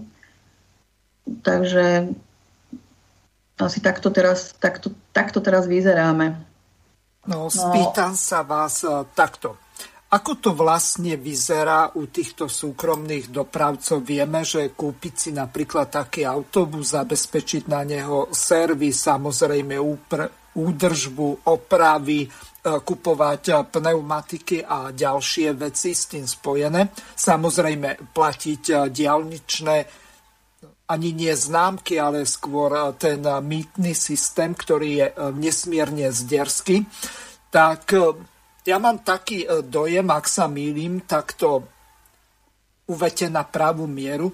Zrejme tie nové autobusy sú kupované buď na leasing, lebo nepredpokladám, že by niekto mal toľko peňazí, aby si mohol kupovať, ak nie je naozaj ako napríklad Sastka dotovaná štátom. Ako to vlastne funguje u týchto súkromných dopravcov? No samozrejme, že pokiaľ drvivá väčšina, ani neviem, či pár možno väčších dopravcov súkromných si dovolí kúpiť autobus v hotovosti, ale to už sú uh, dopravcovia, ktorí už by som ani neradila k nejakým malým a stredným, ale skôr tým väčším. Ale tí malí a strední dopravcovia, pokiaľ chcú nový autobus, tak ho berú na leasing Cena takého autobusu sa pohybuje od 230 do 300, 300 tisíc a vyššie bez dane. Čiže ten leasing, záleží na akú dlhú dobu si ho zoberete, je okolo 5-6 tisíc, možno aj viac, záleží, aké výbave ten autobus. Takže ono sa stalo to, že keď sa tu v marci zastavilo, ale že úplne zastavilo, sa vôbec nejazdilo, tak e, samozrejme nejaký pár mesiacov, jeden, dva, boli schopní tí dopravcovia splácať tie leasingy, ale potom potrebovali pomoc. Tá pomoc prišla to je zo strany štátu, že teda uh, boli odložené tie leasingové splátky, ale však to mali všetci nielen, nielen dopravcovia, to bolo také všeobecné. Mohli sme si to odložiť na 6 mesiacov s tým, že nebol negatívny zápis uh, v registri úverovom No lenže samozrejme tá preprava sa uh, nespustila, ona sa nespustila doteraz v meritku, akom bola predtým. Takže väčšina tých uh, dopravcov si uh, tie odklady leasingov posunula na ďalší pol rok. Ale to sa stalo už to, že už to nie je bez zaznamu v úverovom registri, ale už ste na čiernej listine. Takže ak sa to náhodou, čo by sme sa veľmi tešili, celé toto skončilo a znovu by sa to rozbehlo a budete chcieť požiadať o nový leasing alebo kupovať nový autobus alebo nejakým spôsobom sa postaviť na nohy, no tak už máte záznam vo veromom registri, ste na čiernej listine a nikto vám ten, ten leasing nedá. taká rada od, od vládnych politikov je, že však sme, však sme vám zabezpečili úver so tou štátnou zábezpekov alebo čo tam je zvýhodnený úrok, lenže brať si úvery, to je vlastne cesta do pekla. Vy keď nemáte z čoho splácať ten úver, tak vám ten úver je na nič. Čo s ním budete robiť? Koho to budete skôr pre exekútorov voda na mlyn, pretože áno. v tom momente vám pôjdu po majetku. Po krku. Povedzme to, áno, povedzme to tak ľudovo, že pôjdu po krku. Takže teraz e, vlastne tie firmy čakajú, čo bude. My sme dostali e, zase na druhej strane, akože, aby som trošku aj pochválila, minulo, minulo, za minulý rok my sme dostali dotáciu e, z ministerstva hospodárstva, kde sme vytvorili spolu s ľuďmi od pána Sulika schému, dotačnú schému spolu s nimi, ktorá fungovala. Najprv bola, bola jedna schéma, ktorá sa potom v druhom pol roku trochu upravila. Samozrejme, on sa to všetko pripravovalo za jazdy, nikto s tým nemal skúsenosti, ale, ale myslím, že tí ľudia na ministerstve hospodárstva sa snažili. To im zase treba uznať.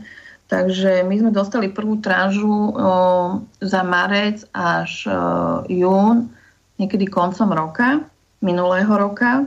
A o, druhá tranža išla za mesiac júl až december a tu sme dostali niekedy marci alebo v apríli. To bolo všetko dotácia za rok 2020. Teraz máme rok 2021 september.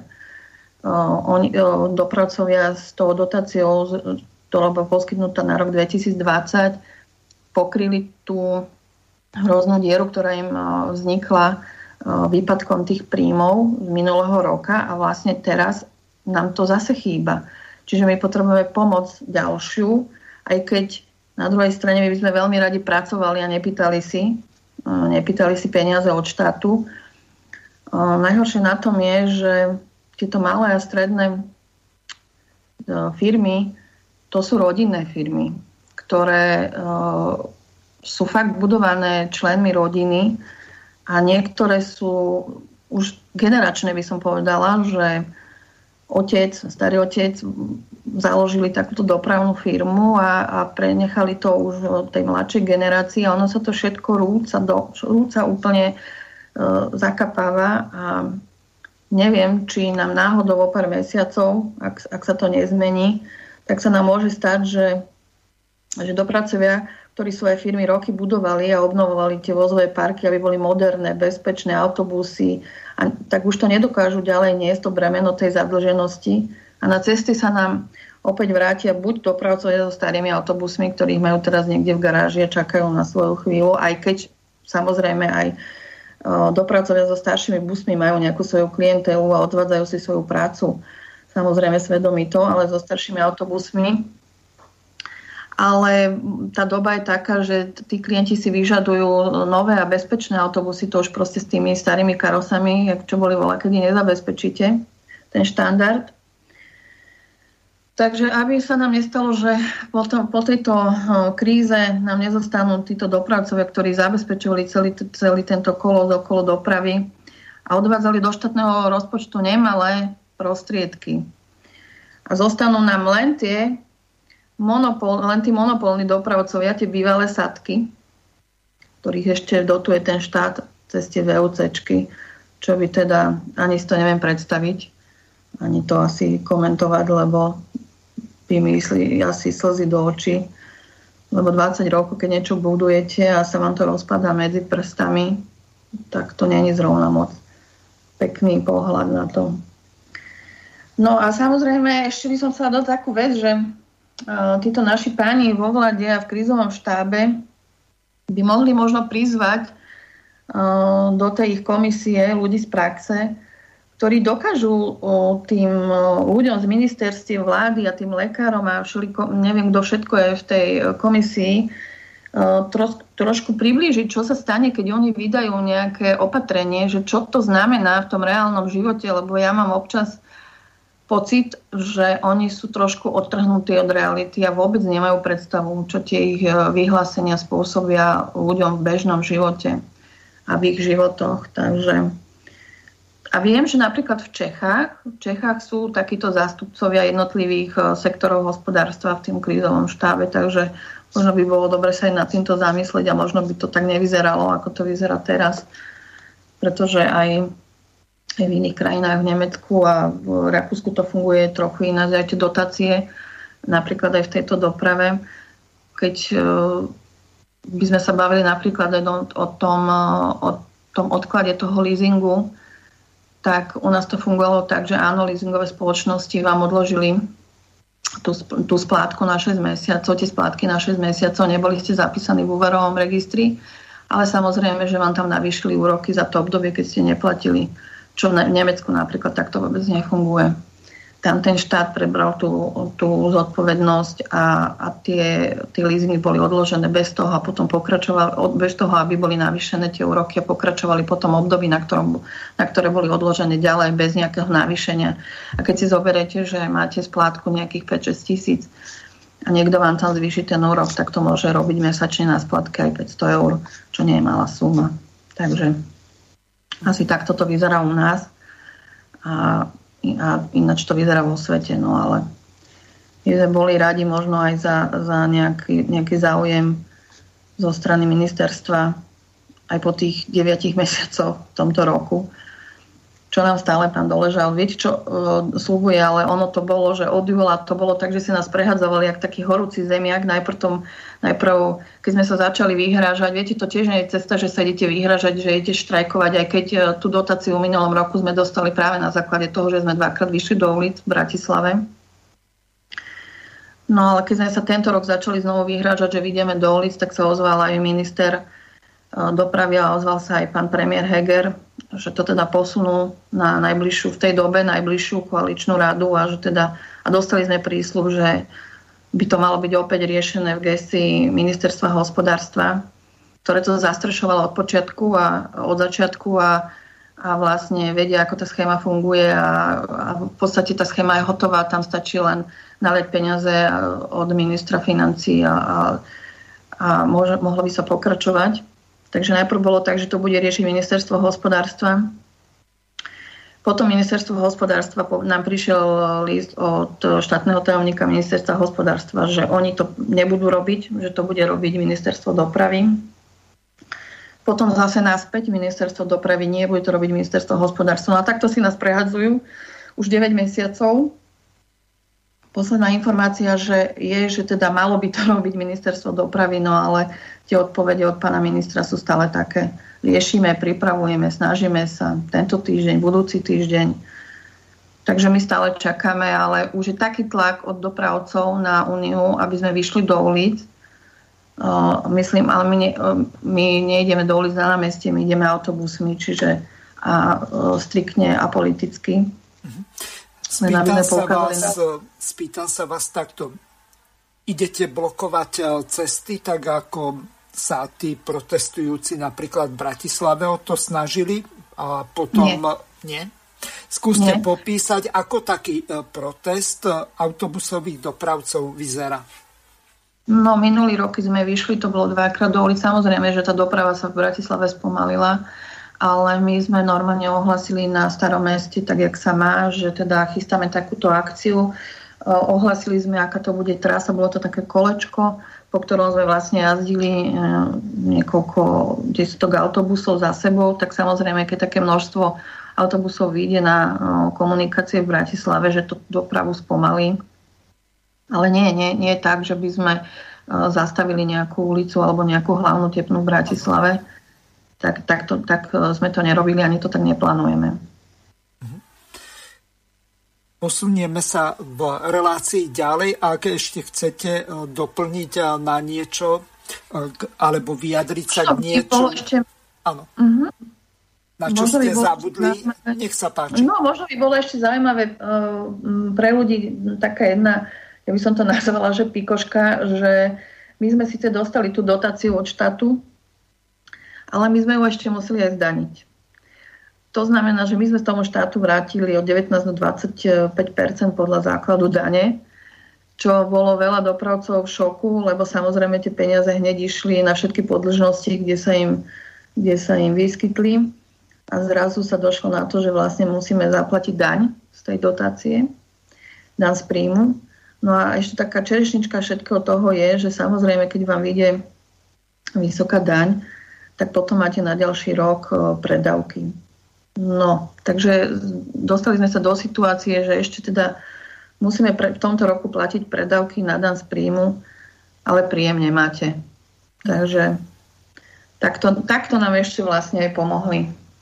Takže je to také, že dvojsečné by som to povedala ale tak dobre, ak sa hovorí, pán Boh zaplať aspoň za to, čo nám došlo, ale možno by tí ľudia na tých ministerstvách mali myslieť aj na takéto veci, že čo sa môže stať, že keď e, tú dotáciu dajú, že vrácať naspäť z nich peniaze, tak je to také dosť nelogické, aspoň mne to príde. To isté je napríklad pri cestnej dani, vám stojí autobusy a vy musíte platiť cestnú daň, alebo odhlasíte autobus, cestnú daň neplatíte a tým pádom s ním nemôžete jazdiť. A teraz máte, ja neviem, v tej dobe pred krizou bola robota takmer každý deň na autobus. Tak ste bol doka- schopní zaplatiť všetky náklady, ktoré sa týkali prevádzky autobusu. No ale teraz, keď ten autobus necháte prihlásenie, musíte platiť okrem poistiek tú cestnú daň, ale vy idete na cesty, ja neviem, 5 krát za mesiac, 10, no nemáte šancu to zaplatiť. Takže to je taká otázka rozhodnú, alebo respektíve také rozhodnutie, čo má ten dopravca urobiť. Čiže ani tak, ani tak není dobré.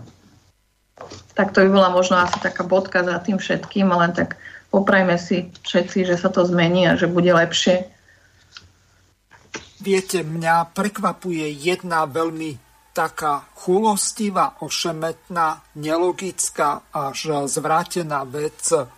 Peter Pellegrini a Zuzana Dolinková tak rozoberali hodov okolností tú nešťastnú lotériu. Vyhodí sa tam nemilo Bohu a neviem v koho záujme a v koho prospech.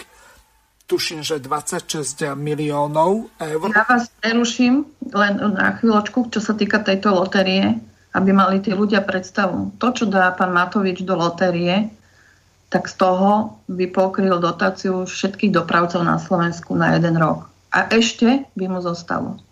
Takže asi tak. Dobre, ideme si prehrať e, tú ukážku teraz. A keď som spomínal, že pri návšteve pápeža ide pravdepodobne o snahu, alebo išlo o taký falošný kalkul, že podmieňme návštevu podujatí očkovaním, lebo tak nám to určite pomôže možno v tých regiónoch tých starších ľudí nejakým spôsobom zmotivovať, alebo v tomto prípade možno aj donútiť sa ísť očkovať. Nefunguje to. A keďže som hovoril o očkovaní, chcem požiadať ešte pani podpredsedničku Dolinkovú, aby k očkovaniu ešte povedala niekoľko slov. Ďakujem veľmi pekne, vážené dámy, vážení páni, tak ako povedal pán predseda. Táto vláda si myslela, že tým, že podmieni návštevu jednak Svetého Otca očkovaním, takisto si myslela, a dokonca to aj bolo v tých propagačných materiáloch ministerstva financií uvedené, že zvýšime na Slovensku zaočkovanosť prijatím alebo fungovaním tzv. očkovacej lotérie. Dnes vieme, že potom, ako to bolo mediálne fiasko prvé časti tejto očkovacej lotérie, tak pán minister financí povedal, že v podstate nikdy nebolo cieľom motivovať, respektíve to možno bola nejaká druhotná motivácia. Tá motivácia bol nejaký druhotný e, prvok celej tejto akcie, ale cieľom bolo odmeňovať tých ľudí, ktorí sa zaočkovali. Včera vyšli, myslím, prvýkrát také mediálne informácie, že z viac ako jedného milióna ľudí, ktorí sa do očkovacej lotérie prihlásili, bolo 25 tisíc tých, ktorí vlastne boli zaočkovaní prvou dávkou po spustení tejto očkovacej očkovacej lotérie. Nikto nikdy zdá sa už nedozvie, že či týchto 25 tisíc ľudí naozaj prinútilo dať sa zaočkovať alebo motivovalo k očkovaniu očkovacia lotéria alebo niečo iné. Už vôbec uh, nám nevychádzajú tie čísla, že ak uh, povedal útvar hodnoty pre peniaze, že bude mať zmysel celá očkovacia lotéria v tom prípade, ak sa dá na Slovensku zaočkovať 6 tisíc ľudí. Včera mal minister uh, zdravotníctva Lengvarsky tlačovú konferenciu pri príležitosti konferencie všeobecných lekárov na Orave, na ktoré okrem iného bolo povedané, že priemerne sa v ambulanciách týždenne zaočkuje asi tisíc e, ľudí. Ak sa očkuje 6 týždňov, pretože vieme, že to očkovanie napriek tomu v ambulanciách, že bolo spustené 1. júla, tak e, začalo sa reálne očkovať až nejaký tretí týždeň, tak už dnes nám len ambulancie zaočkovali 6, 6 tisíc ľudí. Preto sa pýtame, že či ešte vôbec má celá očkovacia lotéria zmysel, a že či treba ďalej pokračovať v tomto fiasku, ktoré nám vôbec žiadne očkovanie nezvýši, zaočkovanosť na Slovensku nezvýši a či nechceme míňať, míňať 26 miliard, miliónov eur, respektíve tie, ktoré nám ešte zostali na nejakú zmysluplnejšiu činnosť, alebo či sme rovno tých 26 miliónov nemohli dať práve do tých ambulancií, keď už by sme chceli byť úplne že striktní, ktorí nám tých 6 tisíc ľudí zaočkovali. Samozrejme, že máme iné oblasti, kde treba peniaze minimálne v zdravotníctve dávať. Sú to lieky pre onkologických pacientov, inovatívne lieky. E, v neposlednom rade samozrejme zvyšovanie platov sestier zdravotníkov a všetko to, čo potrebujeme, aby naši pacienti a zdravotníctvo lepšie fungovalo. Preto by sme opakovane chceli za stranu Hlas sociálna demokracia vyzvať vládu, premiéra, ministra financií, ale aj zdravotníctva, aby konečne zastavili očkovaciu lotériu a začali míňať peniaze nás všetkých tam, kde to naozaj potrebujeme. Ďakujem pekne. Takže Toľko tlačovka Petra Pellegriniho strany Hlas a teraz my sa posunieme trošku ďalej. Vidíme, že čo sa vlastne deje ohľadom vyhadzovania peňazí. Mám tu ešte pripravenú jednu takú krátku ukážku, kde sa minister zdravotníctva Lengvarsky v televízii pravda, alebo ide o pravdu v relácii vyjadril tak, že mi ostal stať rozum. To je ten zlomový moment, keď vy poviete, že áno, idem a chcem, aby bola schválená tretia dávka. Čo vás presvedčí ako ministra? Tak samozrejme, že e, argumenty, vedecké fakty. názory, e, fakty, doporučenia farmafiriem. Keď skrátka povie Pfizer, že áno, doporučujeme tretiu dávku, no tak to skrátka vykonáme. Takisto ako sme povedali pri deťoch, keď sa povedal 12+, plus, že sa môže, EMA schválila a my začali očkovať. Keď sa povie, že, tre, že sa môžu očkovať mladšie deti, tak budeme očkovať mladšie deti. Rozoberali sme to čiastočne v predchádzajúcej relácii, ale keďže ste tu a vidím, že ako negatívne na všetkých týchto živnostníkov, malých podnikateľov alebo dokonca stredných podnikateľov.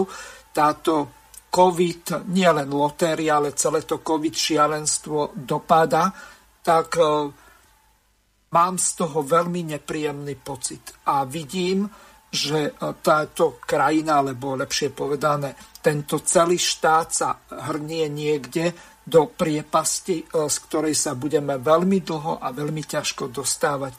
Čo za daných okolností vôbec sme schopní robiť z toho dôvodu, že v podstate e, referendum je nefunkčné.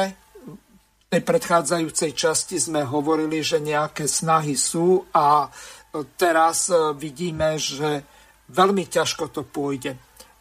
Ako vy to vidíte a či vidíte nejaké svetielko alebo aspoň blikajúcu letku na konci tunela? No, viete, um, ja to môžem teda, ak to mám povedať z tej stránky náš dopravcov, uh, ale aj za seba ako osobne. No ja keď sa pozerám, respektíve ja som tú lotériu nepozerala ani raz, len to, čo čítam v, v médiách, keď sa ale všetci tí dopravcovia, ktorí čakajú na, na tú dotáciu o mailu z posledného, a rozpadajú sa im firmy, ktoré roky budovali a pozeráte sa na to, jak sa vyhadzujú peniaze na nejakú lotériu, ktorá nemá môj osobný názor, nemá žiaden význam, pretože kto sa chce dať očkovať, tak sa dá očkovať aj bez nejakej lotérie. Možno nejaké mizivé percento ľudí teda sa chytí na, na, na tú nejakú výhru alebo čo, čo tam poskytujú, ja neviem, ja som to nevidela. Ale jak sa majú cítiť tí ľudia, všetci tí podnikatelia v tých sektoroch, to je len doprava, to je aj, my sme napojení na cestovný ruch.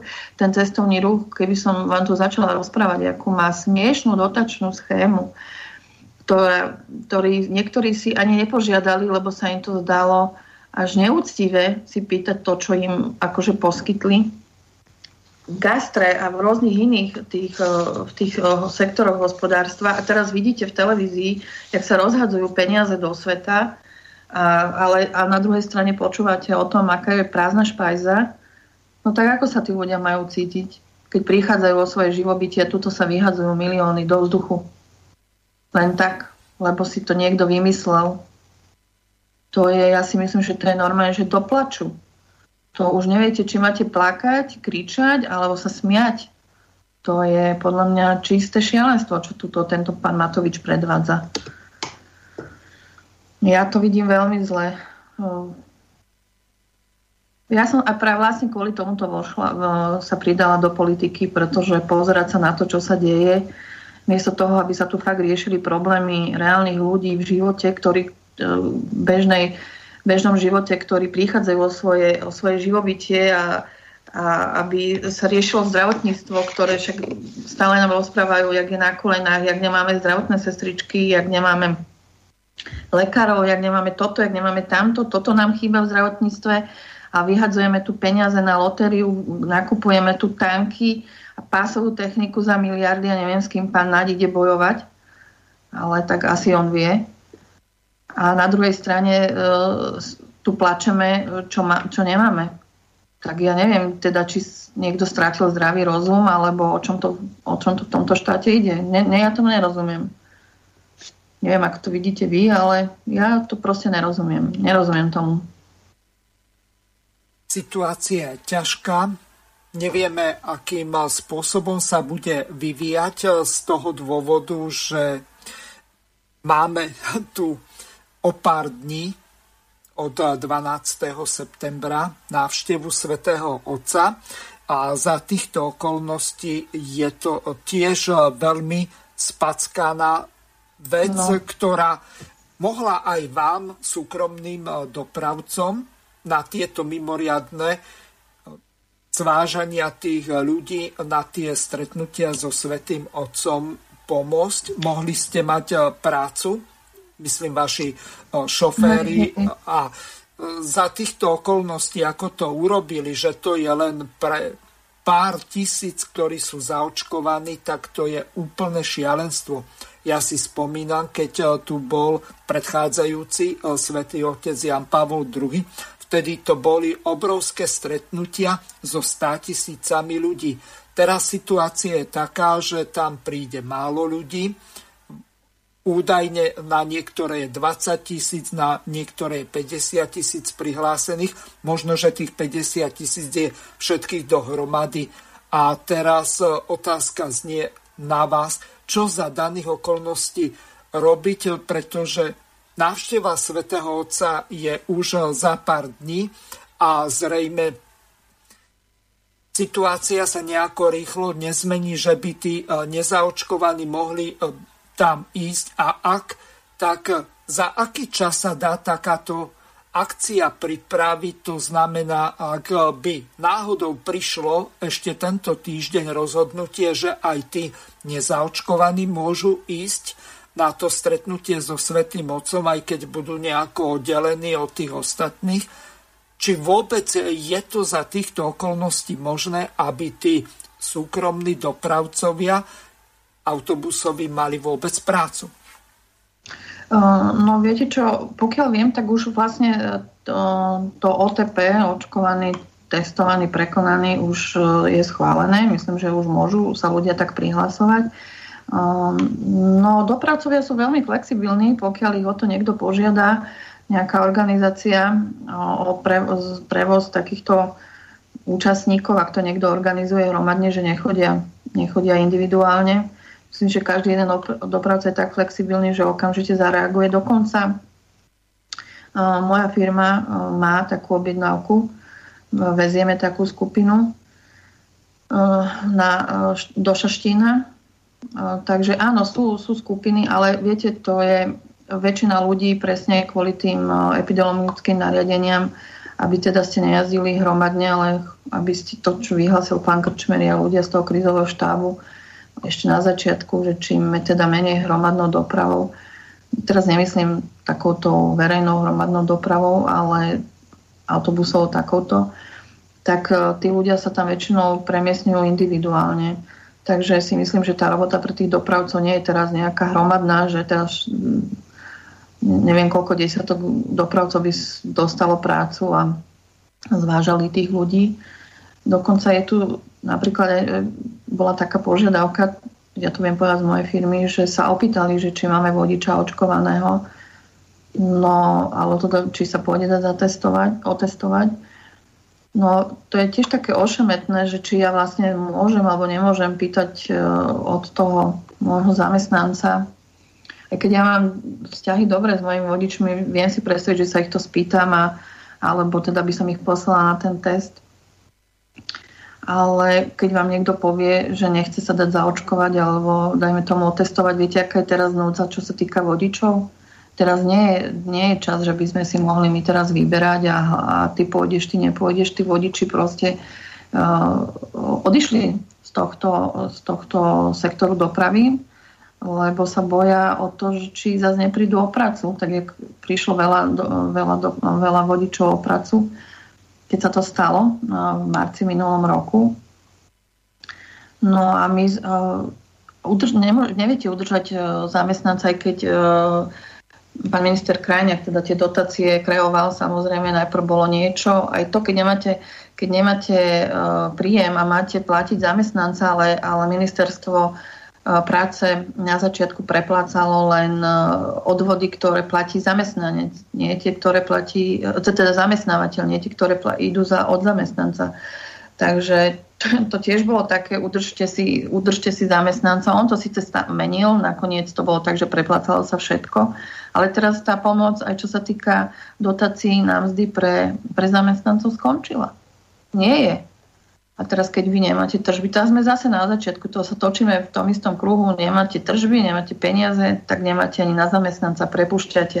A dokonca, možno som odbehla od tej témy očkovania, ale dokonca v, v sektore dopravy je taká vyhláška, že uh, cestný zákon, kde vy uh, musíte mať len, zamestnanca len na trvalý pracovný pomer. Vy ho nemôžete mať na dohodu to náš sektor dopravy má takto, takto výnimku, výnimku, asi teraz pre nás zlom, pretože keď neviete si udržať zamestnanca na trvalý pracovný pomer a máte prepravu raz za čas, potrebujete brigadníka na dohodu a vy ho nemôžete zamestnať. Čo Pani máte teraz robiť? Darinka, máme poslucháčku na telefóne, ano? tak uh, ju prepojím. Uh, pani poslucháčka, ste vo vysielaní, nech sa páči. Pozdravujem zo Zemplína, Eva Copaková. Pozdravujem vás, ja chcem nadviazať aj na tých predchádzajúcich hostí a na tú celkovú situáciu, ktorá tu je na Slovensku. A keď dovolíte, chcem informovať zatiaľ o istej aktivite, o ktorej pán Hazucha vie, že sa konala v Michalovci, alebo dal nám ten priestor. A dáme ešte o nej uh, informácie, verím, uh, na nasledujúci týždeň že teda, aby sme eh, nezúfali, aby sme proste nepodľahli tomu tlaku a tým hlavnoprúdovým médiám a mm, podľa možností zastavili aj tú pozornosť na tú veľkú, lebo ja jej hovorím veľká hra. Toto je veľká hra, ktorá sa tu hrá a vidíme, že to, čo hovorili poslanci, alebo to, čo sa nadvezuje na vás, to sa deje na každom mieste, na každom kúsku Slovenska aby sme proste nepodľahli tomu tlaku a tomu marazmu a tomu podvodu a tej falošnej pandémii, pretože žiadna tu nie je a ani tým páru figurkám na na tej veľkej šachovnici, ktorí toho času vystupujú v mene Slovenskej republiky. V mene Slovenskej republiky ja chcem povedať, že teda v Michalovciach sa 3. septembra v piatok konalo také podujatie, ktoré chceme, aby proste nehovorím, je to prvé, ale mm, nech sa štartujú všetky miesta na Slovensku v podobnom duchu, tak ako sme to urobili u nás v Mestskom kultúrnom stredisku, kde sa stretli poslanci Slovenskej národnej rady ešte vtedajší, eh, Arpad Matejka, ja, Jano Zeman a aj predchádzajúci poslanci a miestni poslanci a bol tam za odbornú zdravotníckú verejnosť pán doktor profesor Štefan Hlušovský, doktor Peter Lipták, otec Jan Šafín, zastupcovia Matice Slovenskej a v neposlednej rade Áno, boli tam aj iné politické strany, teraz vznikajúce a boli tam aj chlapci z miestnej skupiny Hurikán a zatiaľ poviem len toľko k tomu posolstvu, ktoré tam odznelo. Bola veľmi dlhá debata do večerných hodín. Ehm, zatiaľ, keď sa podarí a keď môžeš, ehm, Miroslav, dať tú pesničku hm, modlitbu za Slovensko, tak v tom je povedané veľa ale viac už bude povedané aj po piatkovom proteste, ktorý bude, myslím, pred úradom Mikasovho verejného úradu, uh, úradu verejného zdravotníctva v Bratislave. Takže tam bude prečítané a plus potom verím, že dostaneme priestor. Takže my takýto zjednocujme sa, spájajme sa, pozbudzujme sa. Je tu množstvo fantastických umelcov, ktorí už to dávno všetko vykričali, povedali v piesni je tu veľké množstvo odborníkov, lekárov, ktorí sa proste nenechali zapredať. Je tu veľké množstvo politikov, ktorí dvíhajú svoj hlas rovnako ako proste občanov, občianských združení. Ešte som zabudla povedať Miloš, Miloš Rustiňák za Národný front Slovenska z Košic. Takže po týchto miestach, či už je to na Kisúciach, či na Orave, či na Zempline, na Šariši, v, na Gemery, Above, Spiši, proste Mm, zdvíhajme tento hlas tak, aby bolo počuť rázne nie e, akým šialenstvám a akým jednotlivcom, lebo naozaj taká doba tu za 30 rokov od e, novembra 89 nebola. Nevideli sme tu, aby, sa, aby tu bolo toľko, toľko zatvorených politikov. Na obrazovke máme špeciálny prokurátor Kovačík, na obrazovke je generálny prokurátor Trnka, na obrazovke je šéf Sisky, Pčolínsky. Nedávno bola tá tragédia s Lučanským, e, Zurian, znaky a tak ďalej. No toto tu ešte naozaj nebolo, takže nepodľahneme tejto veľkej, veľkej možno šachovej hry uh, niekoho, kto ani nemá skutočný úprimný záujem eh, pomôcť Slovákom a Slovensku, ale práve, že naopak škodiť. Takže ja zatiaľ toľko, vedzte poslucháči Slobodného vysielača, žiadna pandémia tu nie je. Je to lož, je to podvod, je to um, vymysel istej hrstky, uh, aj keď je pravdou, že je celosvetová, uh, za pomoci lživých médií, ale ak chceme to zatiaľ poriešiť mierovou cestou, tak kričme na hlas, spájajme sa, um, nedovoľme, nedovoľme také konflikty, ako odneli na námestí v Bratislave, keď uh, streľbou, projektilom proste na účastníka bol takmer zabitý, čo sa od novembra, však to je šialenstvo, bol takmer zabitý účastník um, protestu, ktorý si dovolil kričať na hlas pravdu. Keď by ho strelili, ako povedal doktor Lipták, do oka alebo do kepny, tak už by bol mŕtvy. Takže za toto veľká hamba, veľká hamba tejto vláde, že niečo také dopustila. A keďže chceme, mm, chceme to riešiť mierovou cestou, tak zatiaľ vyzývame posolstvom, ktoré bude verejnosti priložené ako na uši a na stôl a vykričané, lebo lož týchto médií hlavného prúdu akým chvála Bohu slobodný vysielač a ďalšie médiá nie sú, tak uh, poviem len nakoniec takú, to nie sú moje myšlienky, ale je to svetá pravda, že nikomu stromy do neba nerastú a každá pravda vidie najavo, ako vidíte. Takže pomáhajme si povzbudzovaním navzájom, nech okamžite bude ukončený tento stav tzv. tzv. pandémie. A ďakujem ti veľmi, ďakujem ti veľmi pekne. Čas našej relácie sa pomaličky naplňa. Pani Darinka, posledná vaša minúta, nejaké také záverečné posolstvo a rozlúčenie od poslucháčov by som od vás očakával. No ja by som možno to zhrnula len pár slovami a to zachovajme si zdravý rozum a vytvárajme asi komunity, ktoré si budú pomáhať medzi sebou, aby sme prežili túto, túto dobu krízu, alebo ako to nazvať, každý to nazýva ako chce, ale v každom prípade ľuďom sa v nej ťažko žije. Takže asi tak. Ďakujem vám veľmi pekne, bolo mi cťou, že ste prvýkrát boli, boli hostkou Slobodného vysielača a že ste dokázali veľmi efektívnym a produktívnym spôsobom vyplniť ten čas, ktorý nám po odchode pána Tomáša Tarabu ostal. Ďakujem vám veľmi pekne, lúčim sa s vami a prajem vám pekný večer a veľa zdaru pri, tých rieše, pri tom riešení tých problémov s ministrom dopravy alebo s ministrom či už financií alebo hospodárstva. Takže ešte raz ďakujem veľmi pekne, prajem pekný večer. Do počutia. Vysielací čas dnešnej relácie veľmi rýchlo uplynul, tak sa s vami zo štúdia Banska Bystrica Juh lúči moderátor a zúkar Miroslav Hazucha, ktorý vás touto reláciou sprevádzal. Vážené poslucháčky a poslucháči, budeme veľmi radi, ak nám zachováte nielen priazeň, ale ak nám aj napíšete vaše podnety a návrhy na zlepšenie relácie, lebo bez spätnej väzby nebudeme vedieť relácie zlepšovať pokračovať, za čo vám vopred veľmi pekne ďakujem. Do počutia. Táto relácia vznikla za podpory dobrovoľných príspevkov našich poslucháčov.